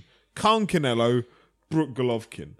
Now, a sane person wouldn't have given either of them a hope in those fights. But the fact that they came out of literally nowhere and signed those bits of paper and then the fights went ahead, it made you think, yeah, go on then, go on, Khan. Like, you're not going to win it, but I'd really love it if you did. Like, Brook, you're not going to beat Triple G, but I'd really love it if you did because I respect you for taking that fight and not fucking about for years over, like, calling people out. Just getting on with it and doing it. I think that's kind of why I still have that little bit of love for Brook somewhere in, within me. And that's what you liked about Fury. But Fury seems to engender people's emotions like in one way or another, love or hate. There are people that are so enamored by Fury that like I'm sure if they were able to have his children, they would. it's weird. Like there are some people that will just defend everything to the hills, and like it's not even just Tyson, but like Hughie and Peter and all of it. Stig. Not, I'm not even talking just about Stig, by the way. There are others out there that will, and there are some that will hate everything Tyson does. You know, if Tyson Yeah. went and unified the division by knocking out Wilder and one round knocked out Joshua, there will still be some that hated what he does. And it's just he seems like that kind of character. But it leaves us in an interesting position. I think one that we predicted where we said there's a real risk that Joshua gets frozen out. Yeah. Well, suddenly after Barry Hearn, I mean, I realise not the same person, but Barry Hearn a matter of months ago on Sports Week saying, "Wow, I reckon it could happen. AJ versus Wilder could happen in two years' time." Uh, like goes to what this week on the BBC pod that it, Eddie Hearn is saying would fight Wilder in April. Well, that can't happen. Wilder's not going to fight Joshua in April. I love the um, the Barry Hearn tweet about. Oh, I'm so glad we turned down the 50 million oh, offer. yeah, yeah. Wait a minute. what 50 million offer? Because you told us there wasn't a 50 million offer. Oh, that was beautiful. That was, uh. and then you get Joshua coming on Twitter straight after, like, "Oh, now they're making noises about fighting me." Oh, yeah, because they never made any noise about fighting you Yeah. before. Your, you know, Barry Hearn, your boss or whatever he technically is, came out and said that you've turned down the offer. But still, you were in America. We know you were in America. You were on the West Coast, and you chose not to go to LA for that fight. it legitimizes the fight, doesn't it? Clearly, Hearn's um, mo for the whole thing was this isn't the legitimate heavyweight fight.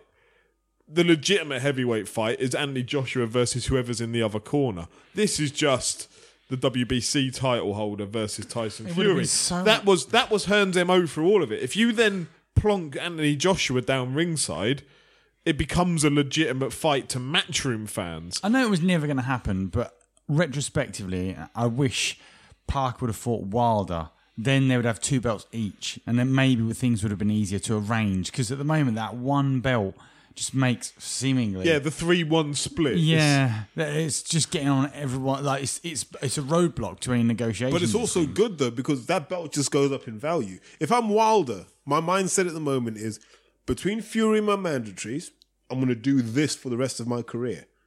And I'll Yeah. pick up three million, Well, four million. Yeah, but it's going to hurt Joshua more never being undisputed. In the same way, Khan's going, yeah, I'd get a massive payday for Brook, but I don't need it. That's kind of what his, his his mindset seems to be. But but I think the thing, hopefully, the But I thing would people love take to in win the that aftermath is re-entrance. I really would love to win that re-entrance. Not until you put it on the line, Kel. I'm not coming to fight you until you put it on the line. But no, on- just on a serious one, one thing I did like was I like how Wilder's profile seems to be enhanced now. I think I think you know now that he's had the fight, people are revisiting the story with his daughter and whatnot. Yeah. and I think it's important for us to remember that you know at a time when a lot of the other heavyweights, you know, they bring all sorts of baggage into the ring. Like Wilder might have a couple of misdemeanors on his record, and I'm not going to dismiss those. You know, for the victims, they were probably serious incidents. I'd like to think they were. But if you look at that path to redemption that Wilder's been through and family values and how you know, it's like, look, he looks, he talks, and he acts like we'd want our undisputed heavyweight champion to act. Did you see him on the uh, James Corden show? Why couldn't they have dressed that fat fuck Corden in a fucking mascot outfit and just let Wilder go to town on him? So I don't. I didn't see this. What is? Nah, no. So Corden was there, and there was all this setup. Like he was talking about the fight at the weekend and how Anthony Joshua would beat Wilder or whatever, and he's a chicken, and because he's British. And then out from behind the curtain, behind him steps Deontay Wilder. Ah, just looking um, big as fuck. Yeah, and I mean, He just he looked like Compared to Corden, that's, that's quite a task. As yeah, well. it's horizontal versus vertical, isn't it? Really is. it's weird, isn't it? Like Wilder must wear like triple XL, but still skinny as a rake. yeah, yeah. He must have to shrink it in some way. He's just there walking um, around like that. But yeah, no, it's great to see him getting on the James Corden show or whatever because he was never getting that before, and to actually get the recognition is great. And then he's got Rogan tomorrow, hasn't he? I don't know. I think he's yeah. I Has think, he? I look forward to that. I think which will be interesting. Well, see, Joe Rogan's very hit and miss.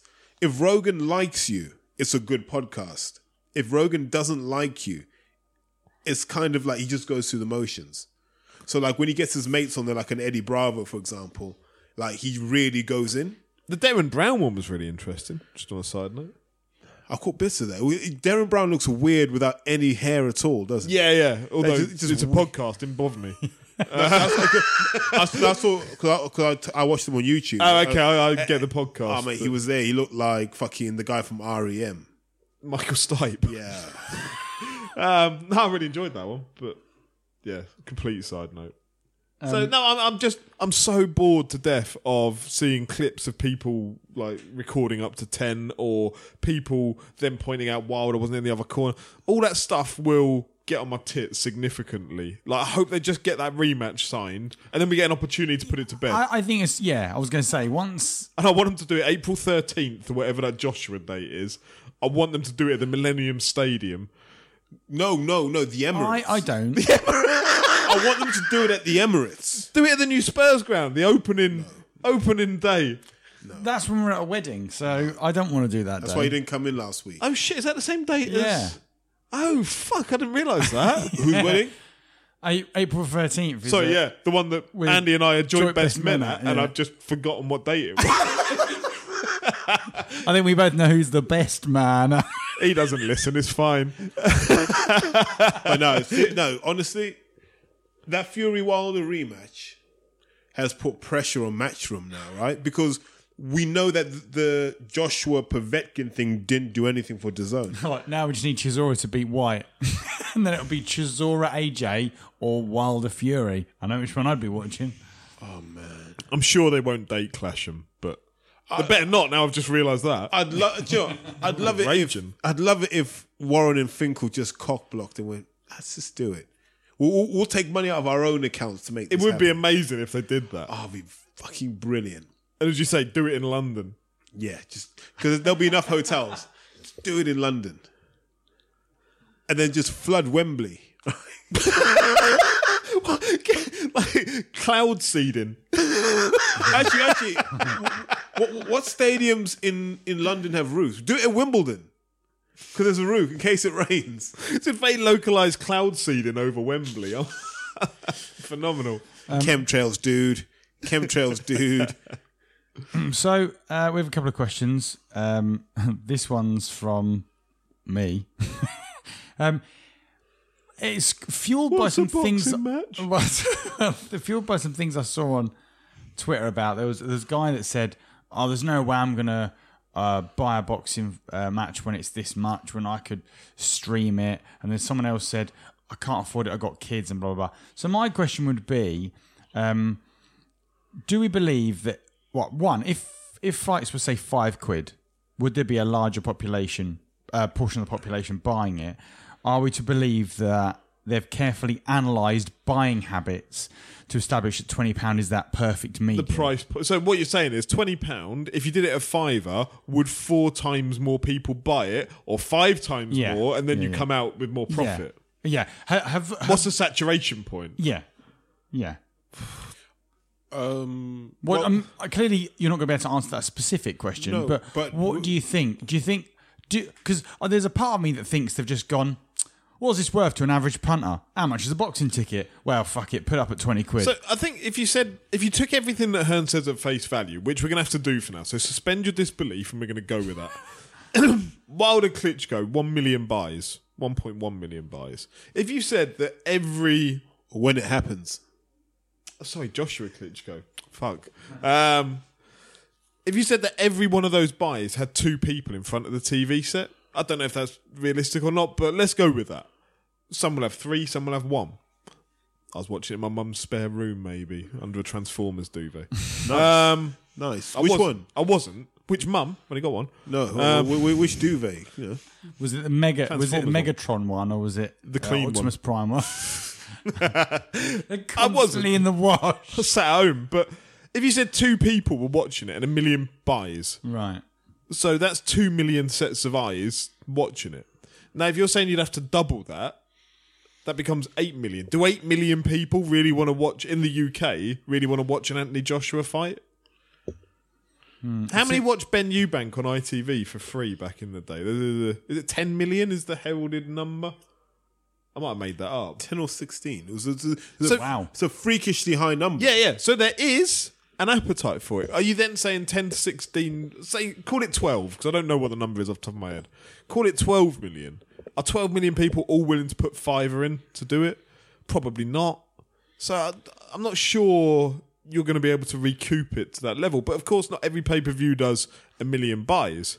So then you work on one that does 350,000 buys, times that by four, 1.4 million at a fiver each.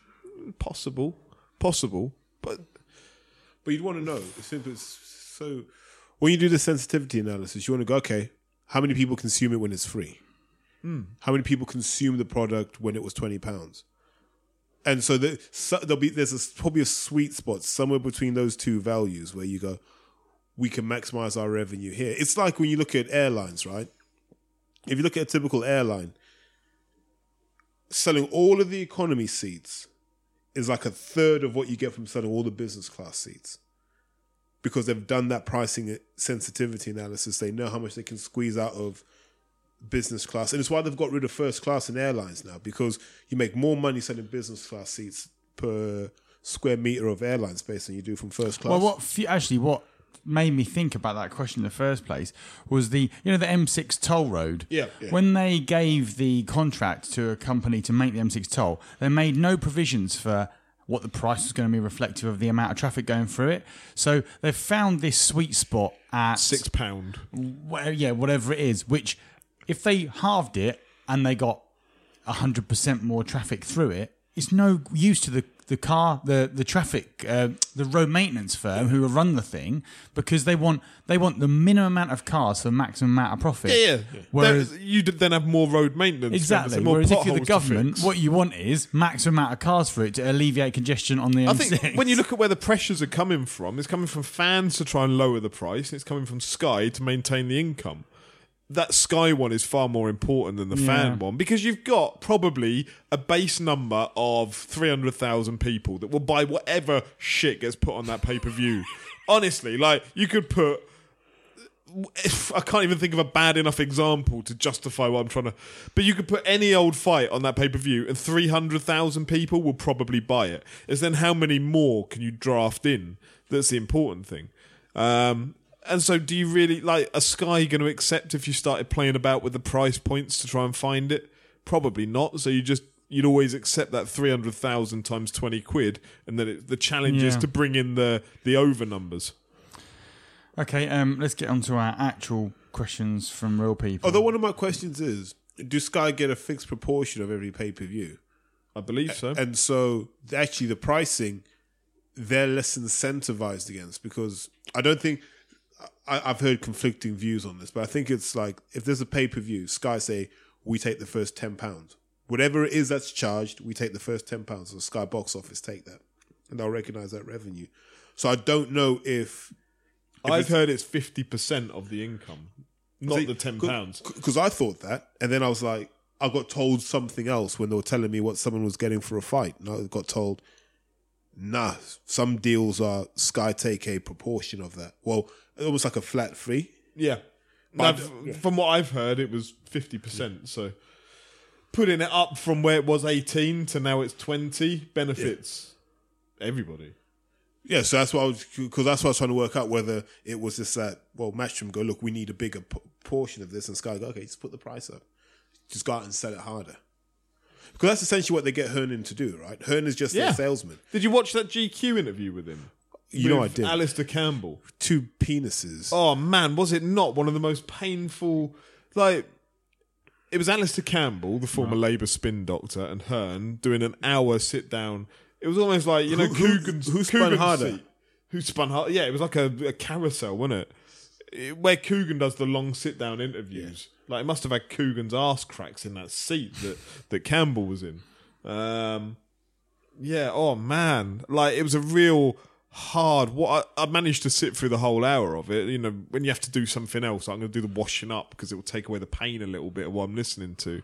It was all just a business chat. Like you suddenly realised how much focus isn't on boxing whatsoever. It's just on what the pound value of it is. Everything has a pound value attached to it. And so, it's not to say Hearn doesn't love boxing because I think he's genuinely a boxing fan. Yeah. But that focus has shifted entirely. If you said that he started off and it was eighty percent boxing, twenty percent money, it's the other way round now. And it just it came through so much within that interview. It's like as a boxing fan, as somebody who would do things for nothing within the sport to help other people, to hear how much it's just business driven is, oh, bleh. Um, Danny Watley asks, has Amir Khan completely mugged off Eddie Hearn over the Brook fight, or do you think Hearn probably knew from the start there was little chance and has just spun a yarn? I said it before. That was a payoff to keep Khan quiet. I I would speculate. I'm making no definitive statements here. I would speculate that Khan's wife and Joshua something happened there, and that Khan had spoken out of turn. And what they said was, "Look, we can't have this going public. It's going to ruin everyone's money. We will give you a three fight deal. This is how much money you'll make. Do I have to fight Kell Brook? No. Okay, then I won't. I'm just going to show up, take my money. It's up to you guys to manage Kell. Okay, we'll do that. Because I refuse to believe the two fights that Khan has had have paid for themselves. I don't believe that for a second. You know, Khan doesn't come cheap, and those venues weren't sold out. So I'd imagine this is just a way of saying, right, we can't just give you a big suitcase of money. You have to kind of earn it, or the taxman's going to ask questions. So I imagine that's what's happened. which would also explain to an extent the whole Terence Crawford fight, because that'll probably end up on. Well, I don't know where it's going to end up. it- these it can only be it can only it can only be ESPN, right? Yeah, yeah. Because it's Um, he's an Arum guy. yeah, HBO's RIP now, isn't it? Yeah. Um, yeah, so you, you'd kind of suspect it would end up there if that's the scenario. If that's the scenario. And if Khan gets smashed by Crawford, put him in with Kelly. S- Sell your name. Anything to rub Brook's face in to go, look, I even fought Josh Kelly instead of you. Um, Sam Khan asks a selection of questions. Oh, wow. Um, so there's four. There's four here. So How long are we in? 210. yeah, well, I knew this question was coming. An hour and fifty six. That's So not just bad. try and wrap these up as quickly as possible. Nah, there'll be some long answers in those. I've seen the questions. because- Come on, man. My my concentration. I haven't had much sleep. Uh. Will Matchroom follow HBO? I don't un- understand the context though. That's all I've got. The HBO. so, Dead to yeah, boxing so, now. so HBO stepped out of boxing. They've been cutting their budget That'll for be years. context then. so kind of after the after De La Hoya, Floyd, Pacquiao, once they lost those guys, they didn't re- they couldn't find another marquee name to drive revenue to the. So they just said bollocks to this. We can't compete with the ESPN Plus, Showtime. Now we've got DAZN in. This isn't for us anymore. They've tried with Need Kovalev. names. You just inject a billion pounds into it. It's fine. B- billion monopoly pounds. No, Billion lira. so, so would Matchroom follow? No, Matchroom have a pretty strong foothold here. The worry would be is if the Americans start seeing the money being made here and going, actually, for very little cost, we can get a big chunk of that money. Then Matchroom would be under pressure. And that's more and more likely when you look at how Matchroom have set their stall out world domination. You know, you're now looking at Matchroom Italy, Germany, USA. And then in the meantime, we said about it the other week, like a, a game of risk on a, a board game. Yeah. If you look at that Sheffield card last night, if I'm any other promoter of a reasonable standard overseas, I'm looking at the UK thinking it's weak. Like it's it's the time to strike because if you look at what's being put out for a standard product, it's terrible, really. Um, so it'd be a great time for somebody to to try and come in and steal some of that market. And let's not forget, you know, Warren's still kind of kicking at that door. And it looks like BT have stepped up their content now. So I'd actually, for pre fight build up, I'd rather go to BT Sport for their content than I would Sky. because all Sky is is the gloves are off. That's literally all you're going to get out of it nowadays. And Darren Barker, why, eh, right, and all that sort of stuff. It's not for me. Um, she also asks, when training female boxers, is the training style slash regime the same as with men? No, If not, why not? No, no, no, no, no, no, no. Yes. It's hmm. Little bit- the, the votes are 10 to 1 on the podcast. I'm not sure where the other people go. Yeah, but my one belt is worth more than. That is true. I've heard this before. no, it's it's a tricky one. So I think generally with guys, the hard part is teaching them, right? Getting guys to get in a ring and punch lumps out of each other, easy. Teaching them the patience and the concentration and the desire to box, hard as fuck. Women, on the other hand, teach them all the skills, pick it up quickly, pick it up easily. Everything else is a nightmare. Like, And he's just doing like an. What's that ultimate. um parkour. Yeah. Something the ITV program where they end up in the water inevitably. Now, look, training women's hard because everything around the training you have to you have to invest in. So you've got to know where she is in her endocrine cycle. So you want to know where she is in her hormone cycle. These things are important because they affect behavior. Number one, number two, they affect her physical capabilities of actually doing the training. So you've got to be sensitive to that. It's not a problem you have with guys generally. Um, criticism. Take criticism completely differently. So you have to change your communication style. Sensitivity. You learn to become a hell of a lot more sensitive coaching women than you would otherwise. And I've seen coaches lose really good female boxers because they refuse to change their style. And so the women just went to coaches who were just even just a bit more sympathetic. Maybe not as talented a trainer, but more sympathetic and a far more welcoming environment. So there are all of these things. And then it's also being able to manage the downs. I think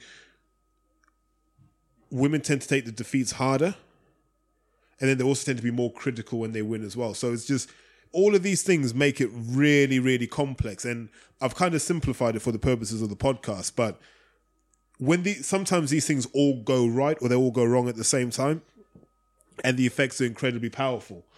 But the one thing I will say about training women, and if you're a trainer, and you've got women, a female boxer will follow you to the ends of the earth. If they believe you know what you're doing, they will follow you to the ends of the earth. And that's probably one of the more rewarding parts of training female boxers. So I've got a lot of respect for what they do. On last year's amateur boxing civil war, what does this mean for our next generation of fighters? Can we get an update on it? Oh, go back two years. Um, there was a split. So England Boxing and a breakaway group called the Amateur Boxing Alliance. So there was a split. Some people know the story well, but I think in essence, what drove it was ego. So you had a bunch of old guys in charge of amateur boxing in London for ages, and they were well connected in the England setup. But their power was waning because the governing body decided to become more professional. So you had business people on the board and so forth. And these old guys had lost power and influence. So they thought, let's just go off and do our own thing. And this is the thing that no one says. The week before the vote, 90% of clubs were prepared to leave England boxing in London, were prepared to leave. And then England boxing issued a statement saying you would no longer be eligible for the Olympics if you weren't part of England boxing and everyone shat their pants because they thought they had kids who would box for GB. So they all then voted to stay part of England boxing. So there was this big split in London. We talked about Jerome Campbell earlier. So Jerome Campbell was with Finchley at the time of the split. He had to go and train over at Islington. So you had this problem that everyone ended up at either Islington or Hodston, who were North London based. So now all of a sudden, coaches have gone from having three or four boxes each to look after to having seven or eight. So now the development stunted because people are, you know, there's just a queue to work with people. And so you saw this. Um, Louis Lynn, the kid that's with Matchroom now, he had to go from the Lynn to Nemesis. Uh, young Ramla Ali went from Fitzroy Lodge to Nemesis. Ellie Scotney went from the Lynn to Nemesis. So Ellie Scotney is on the GB podium squad now as well. But in essence, everyone migrated, but it meant that you had this concentration of talent, so they weren't fighting each other. And then the rest of the people who just got disillusioned with the system turned up, turned pro. So if you look at Steve Goodwin's stable, he was probably one of the bigger beneficiaries of that split because people just thought, "Sod this, I'm going pro." So there's a glut of people who you can trace back to that point, and then they turned over. So where we are now is the split was the worst thing that could have happened. People are too stubborn to accept it. Even if you brought everyone back together, London boxing's screwed. If you run through the GB squad, it's all pretty much Northern and Midlands based boxers. There are very few from the Southeast. One that springs to mind is Jordan Reynolds and maybe Cheavon Clarke. And then amongst the females, someone like an Ellie Scotney, Shona Whitwell at a push. But everyone else is based in the north. So actually, amateur boxing in London has no national significance anymore. So these guys that you said that were lo- older guys that were losing their influence, that was England boxing. Originally, but then they became the alliance. Right. So they formed their own group, took their mates with them, and said, "Right, we're going to do things differently." So what they did differently is they brought head guards back. Um, they brought in a few weight classes as well, which made things a bit easier for matchmaking. But but that that has presumably that's not the right. England boxing saved everyone moving off to the alliance by saying if you didn't stay with England boxing, you can't qualify for GB. What they, they put the gun to people's heads because kids were like, "I'll leave if you." but what, what, in your opinion, what would have been the better route to go down? I think they're all wrong. Actually, Ah, okay. I think I think the future of amateur boxing is sort of where the small hall scene's headed. I think that's what we should be aiming to obliterate. The lower level of the small hall is what the top end of the amateur game should be aiming to obliterate. That doesn't mean you put on shows in York Hall or you do shows at the Victoria Warehouse. It's more about tournaments, I think, in the amateur space, where you can dedicate weekends. Kids are fighting three times to win something, on to the next one, and on to the next one, with a few shows in between. Because there's there isn't a revenue model for amateur boxing anymore. And that's what we need to get back. So you need to be able to pull all these disparate threads like white collar, charity, all these things, just bring them under one governing body and build from there. I think that's probably the future for boxing. But no one seems to want to grasp that nettle at the moment. So, mate, it's just an absolute disaster because it's like the Berlin Wall. You know how the Berlin Wall split families? Yeah. you you've essentially done that. Like people who are friends don't talk anymore. You know, it's it's horrible. And e- like I said, even if we came back together, I think we're ten years off London and the southeast being a force again in the amateur world. Uh, well, the last question is for me, so I'll wrap it up because Martin's about his eyes are about to melt. No, out I'm his done head. to be honest. Like, don't ask me anything. Um, it was purely a question as to how I f- how I my opinion has changed on uh, on boxing since doing the pod, He knows what it is now. the politics. That's a gross overestimation of my knowledge. Um, yeah, how's your how's your how's the politics of boxing changed his opinion of the sport?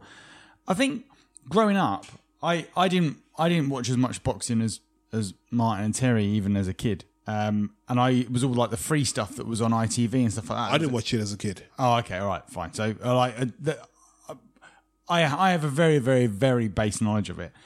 So when Martin decided he was going to do um, uh, get far more into it, and we decided to do the podcast, it was.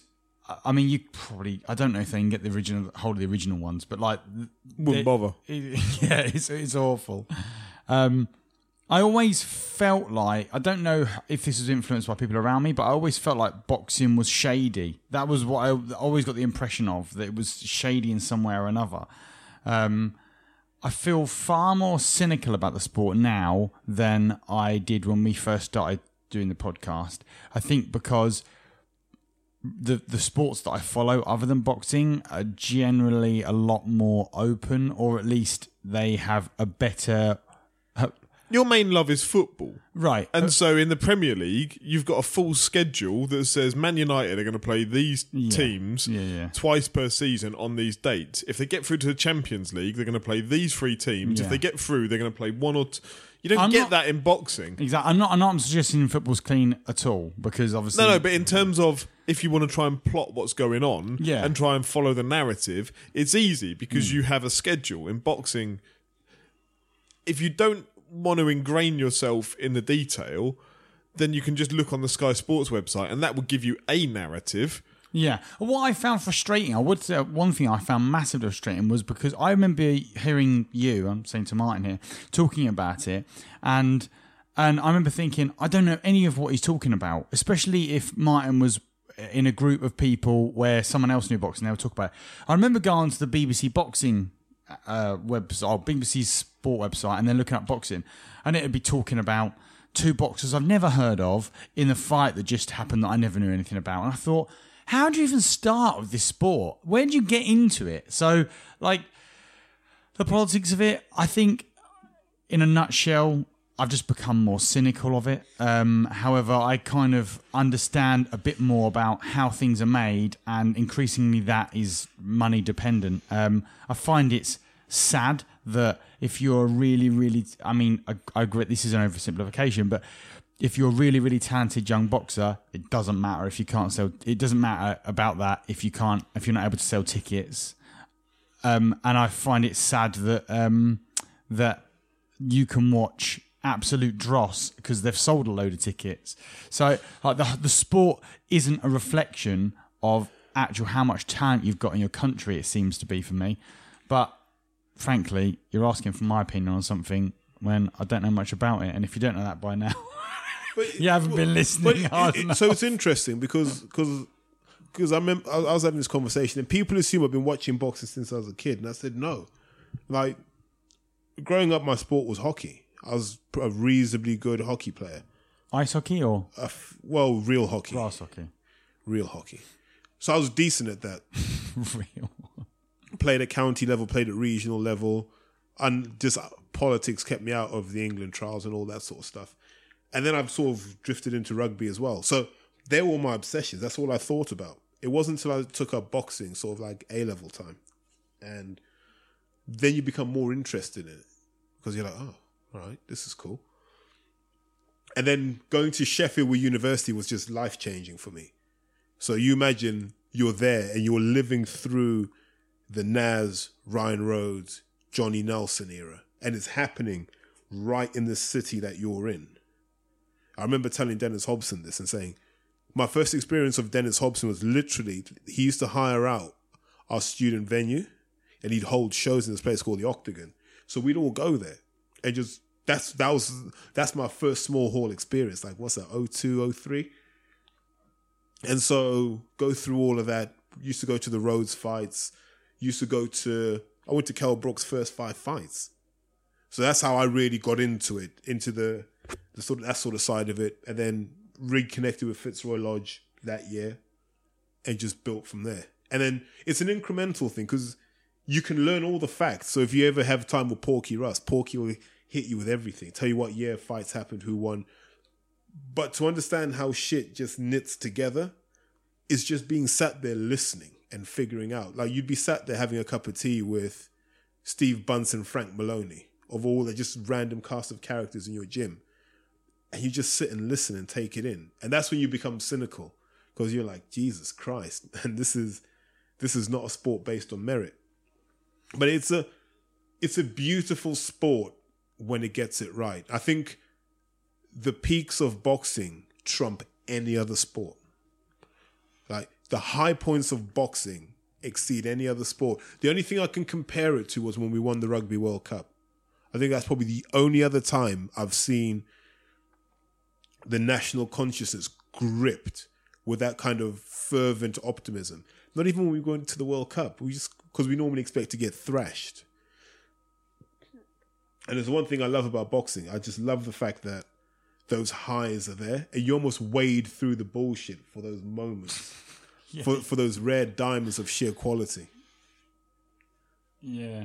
Yeah, like draw. Ah. But there, but that's another one though. You see, you'll always remember that feeling. You'll always remember the feeling of Fury getting dropped in the twelfth. And look, if you're a big Rocky Fielding fan and he did a job next weekend on Canelo, that's great for you.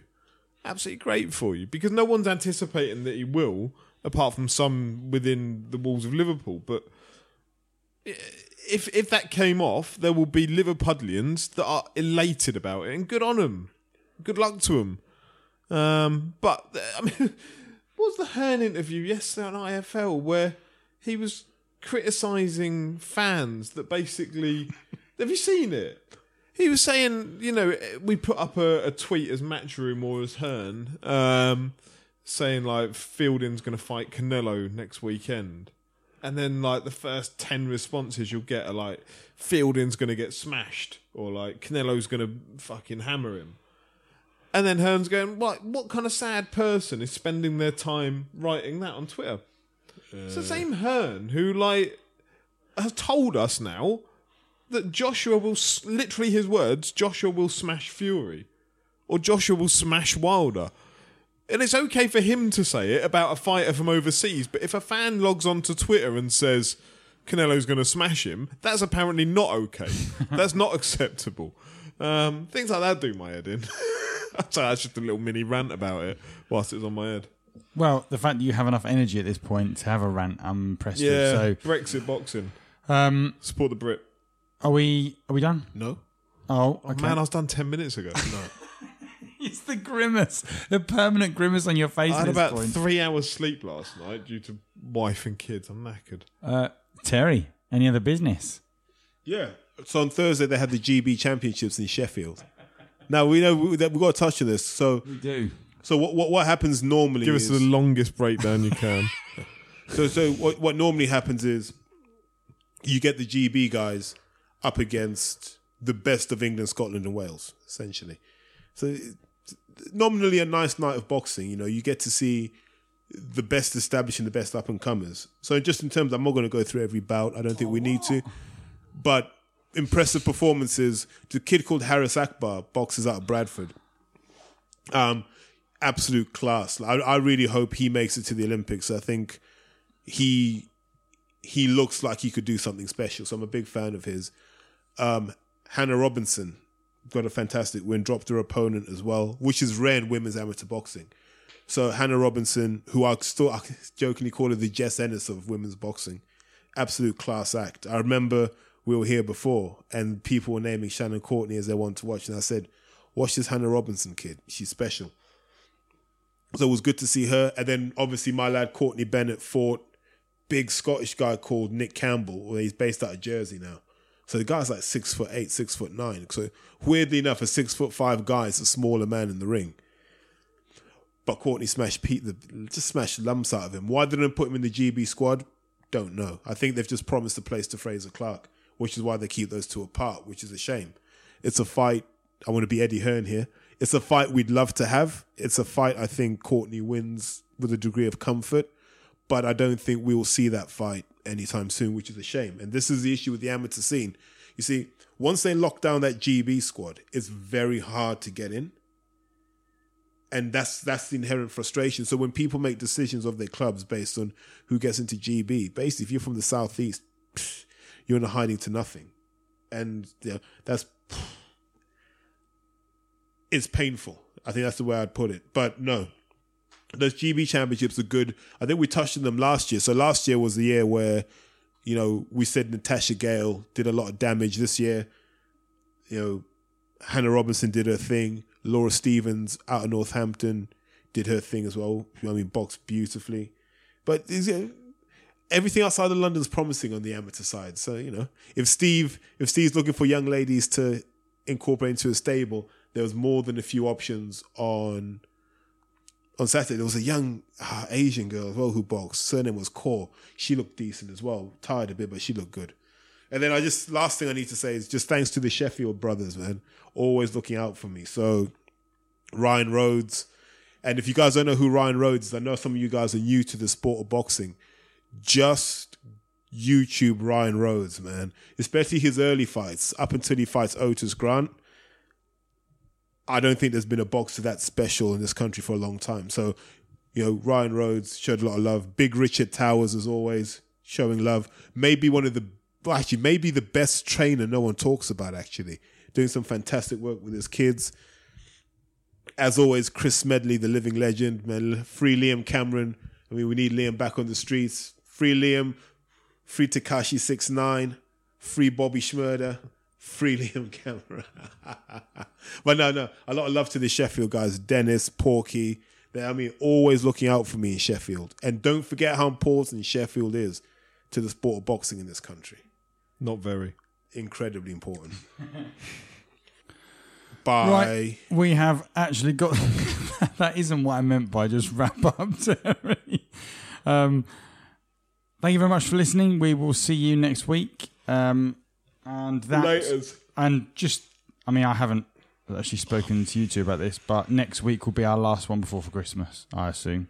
Given that, the If next- we even do next week, Yeah. may even clock off for Christmas early. oh, okay, I Well, don't there you know. go then. So be Like, there's fair not much warning. appetite. Like, there's oh, we got Whyte Chisora coming up, haven't we? And Frampton Warrington. Yeah, so that's so true. Actually, I forgot about that. Yeah, it might hit might hit something around that. But then All like right. December twenty second, I'm not coming in to your house on December the thirtieth to come and talk about that. Well, So- twenty third is this is this is you don't want just the twenty third. well, no, I'm not doing a December the twenty third podcast. Fuck that. Fuck that. We'll just record it now. Okay, right. Well, just go. We'll give you alternative endings. Whyte one on points. Uh, Chisora did well to I win on can't points. Believe that Chisora flipped fifteen times in, in his ring entrance. That was that was some agility. yeah, I can't believe he carried a table into the ring with him, but just flip it. but he did, and you've got to respect that out of a man, haven't you? You've got to respect. Just came in on a flying table. wearing a special K box on his head. You can't do that. You haven't beaten him. But you've got to respect that out of a man. As for Warrington Frampton, Good win for Carl. Uh, be It good to see him against. Yeah, I'd like to see him against you know Kid Galahad. yeah, but again, disappointed in Warrington that he came out in a dress. he said that he wanted to do that show. Hearn said he liked it. His Though. real Thought it was heart lie. innovative. Yeah, He might introduce it to his stable now. yeah. So no, enjoy, like save this last two minutes for when we're not here on the All the right. twenty third. Yeah, no worries. I'll uh, I'll put that in. Thank you very much for listening to especially Been here too long. last two minutes of absolute nonsense. Bye. Bye. See you later.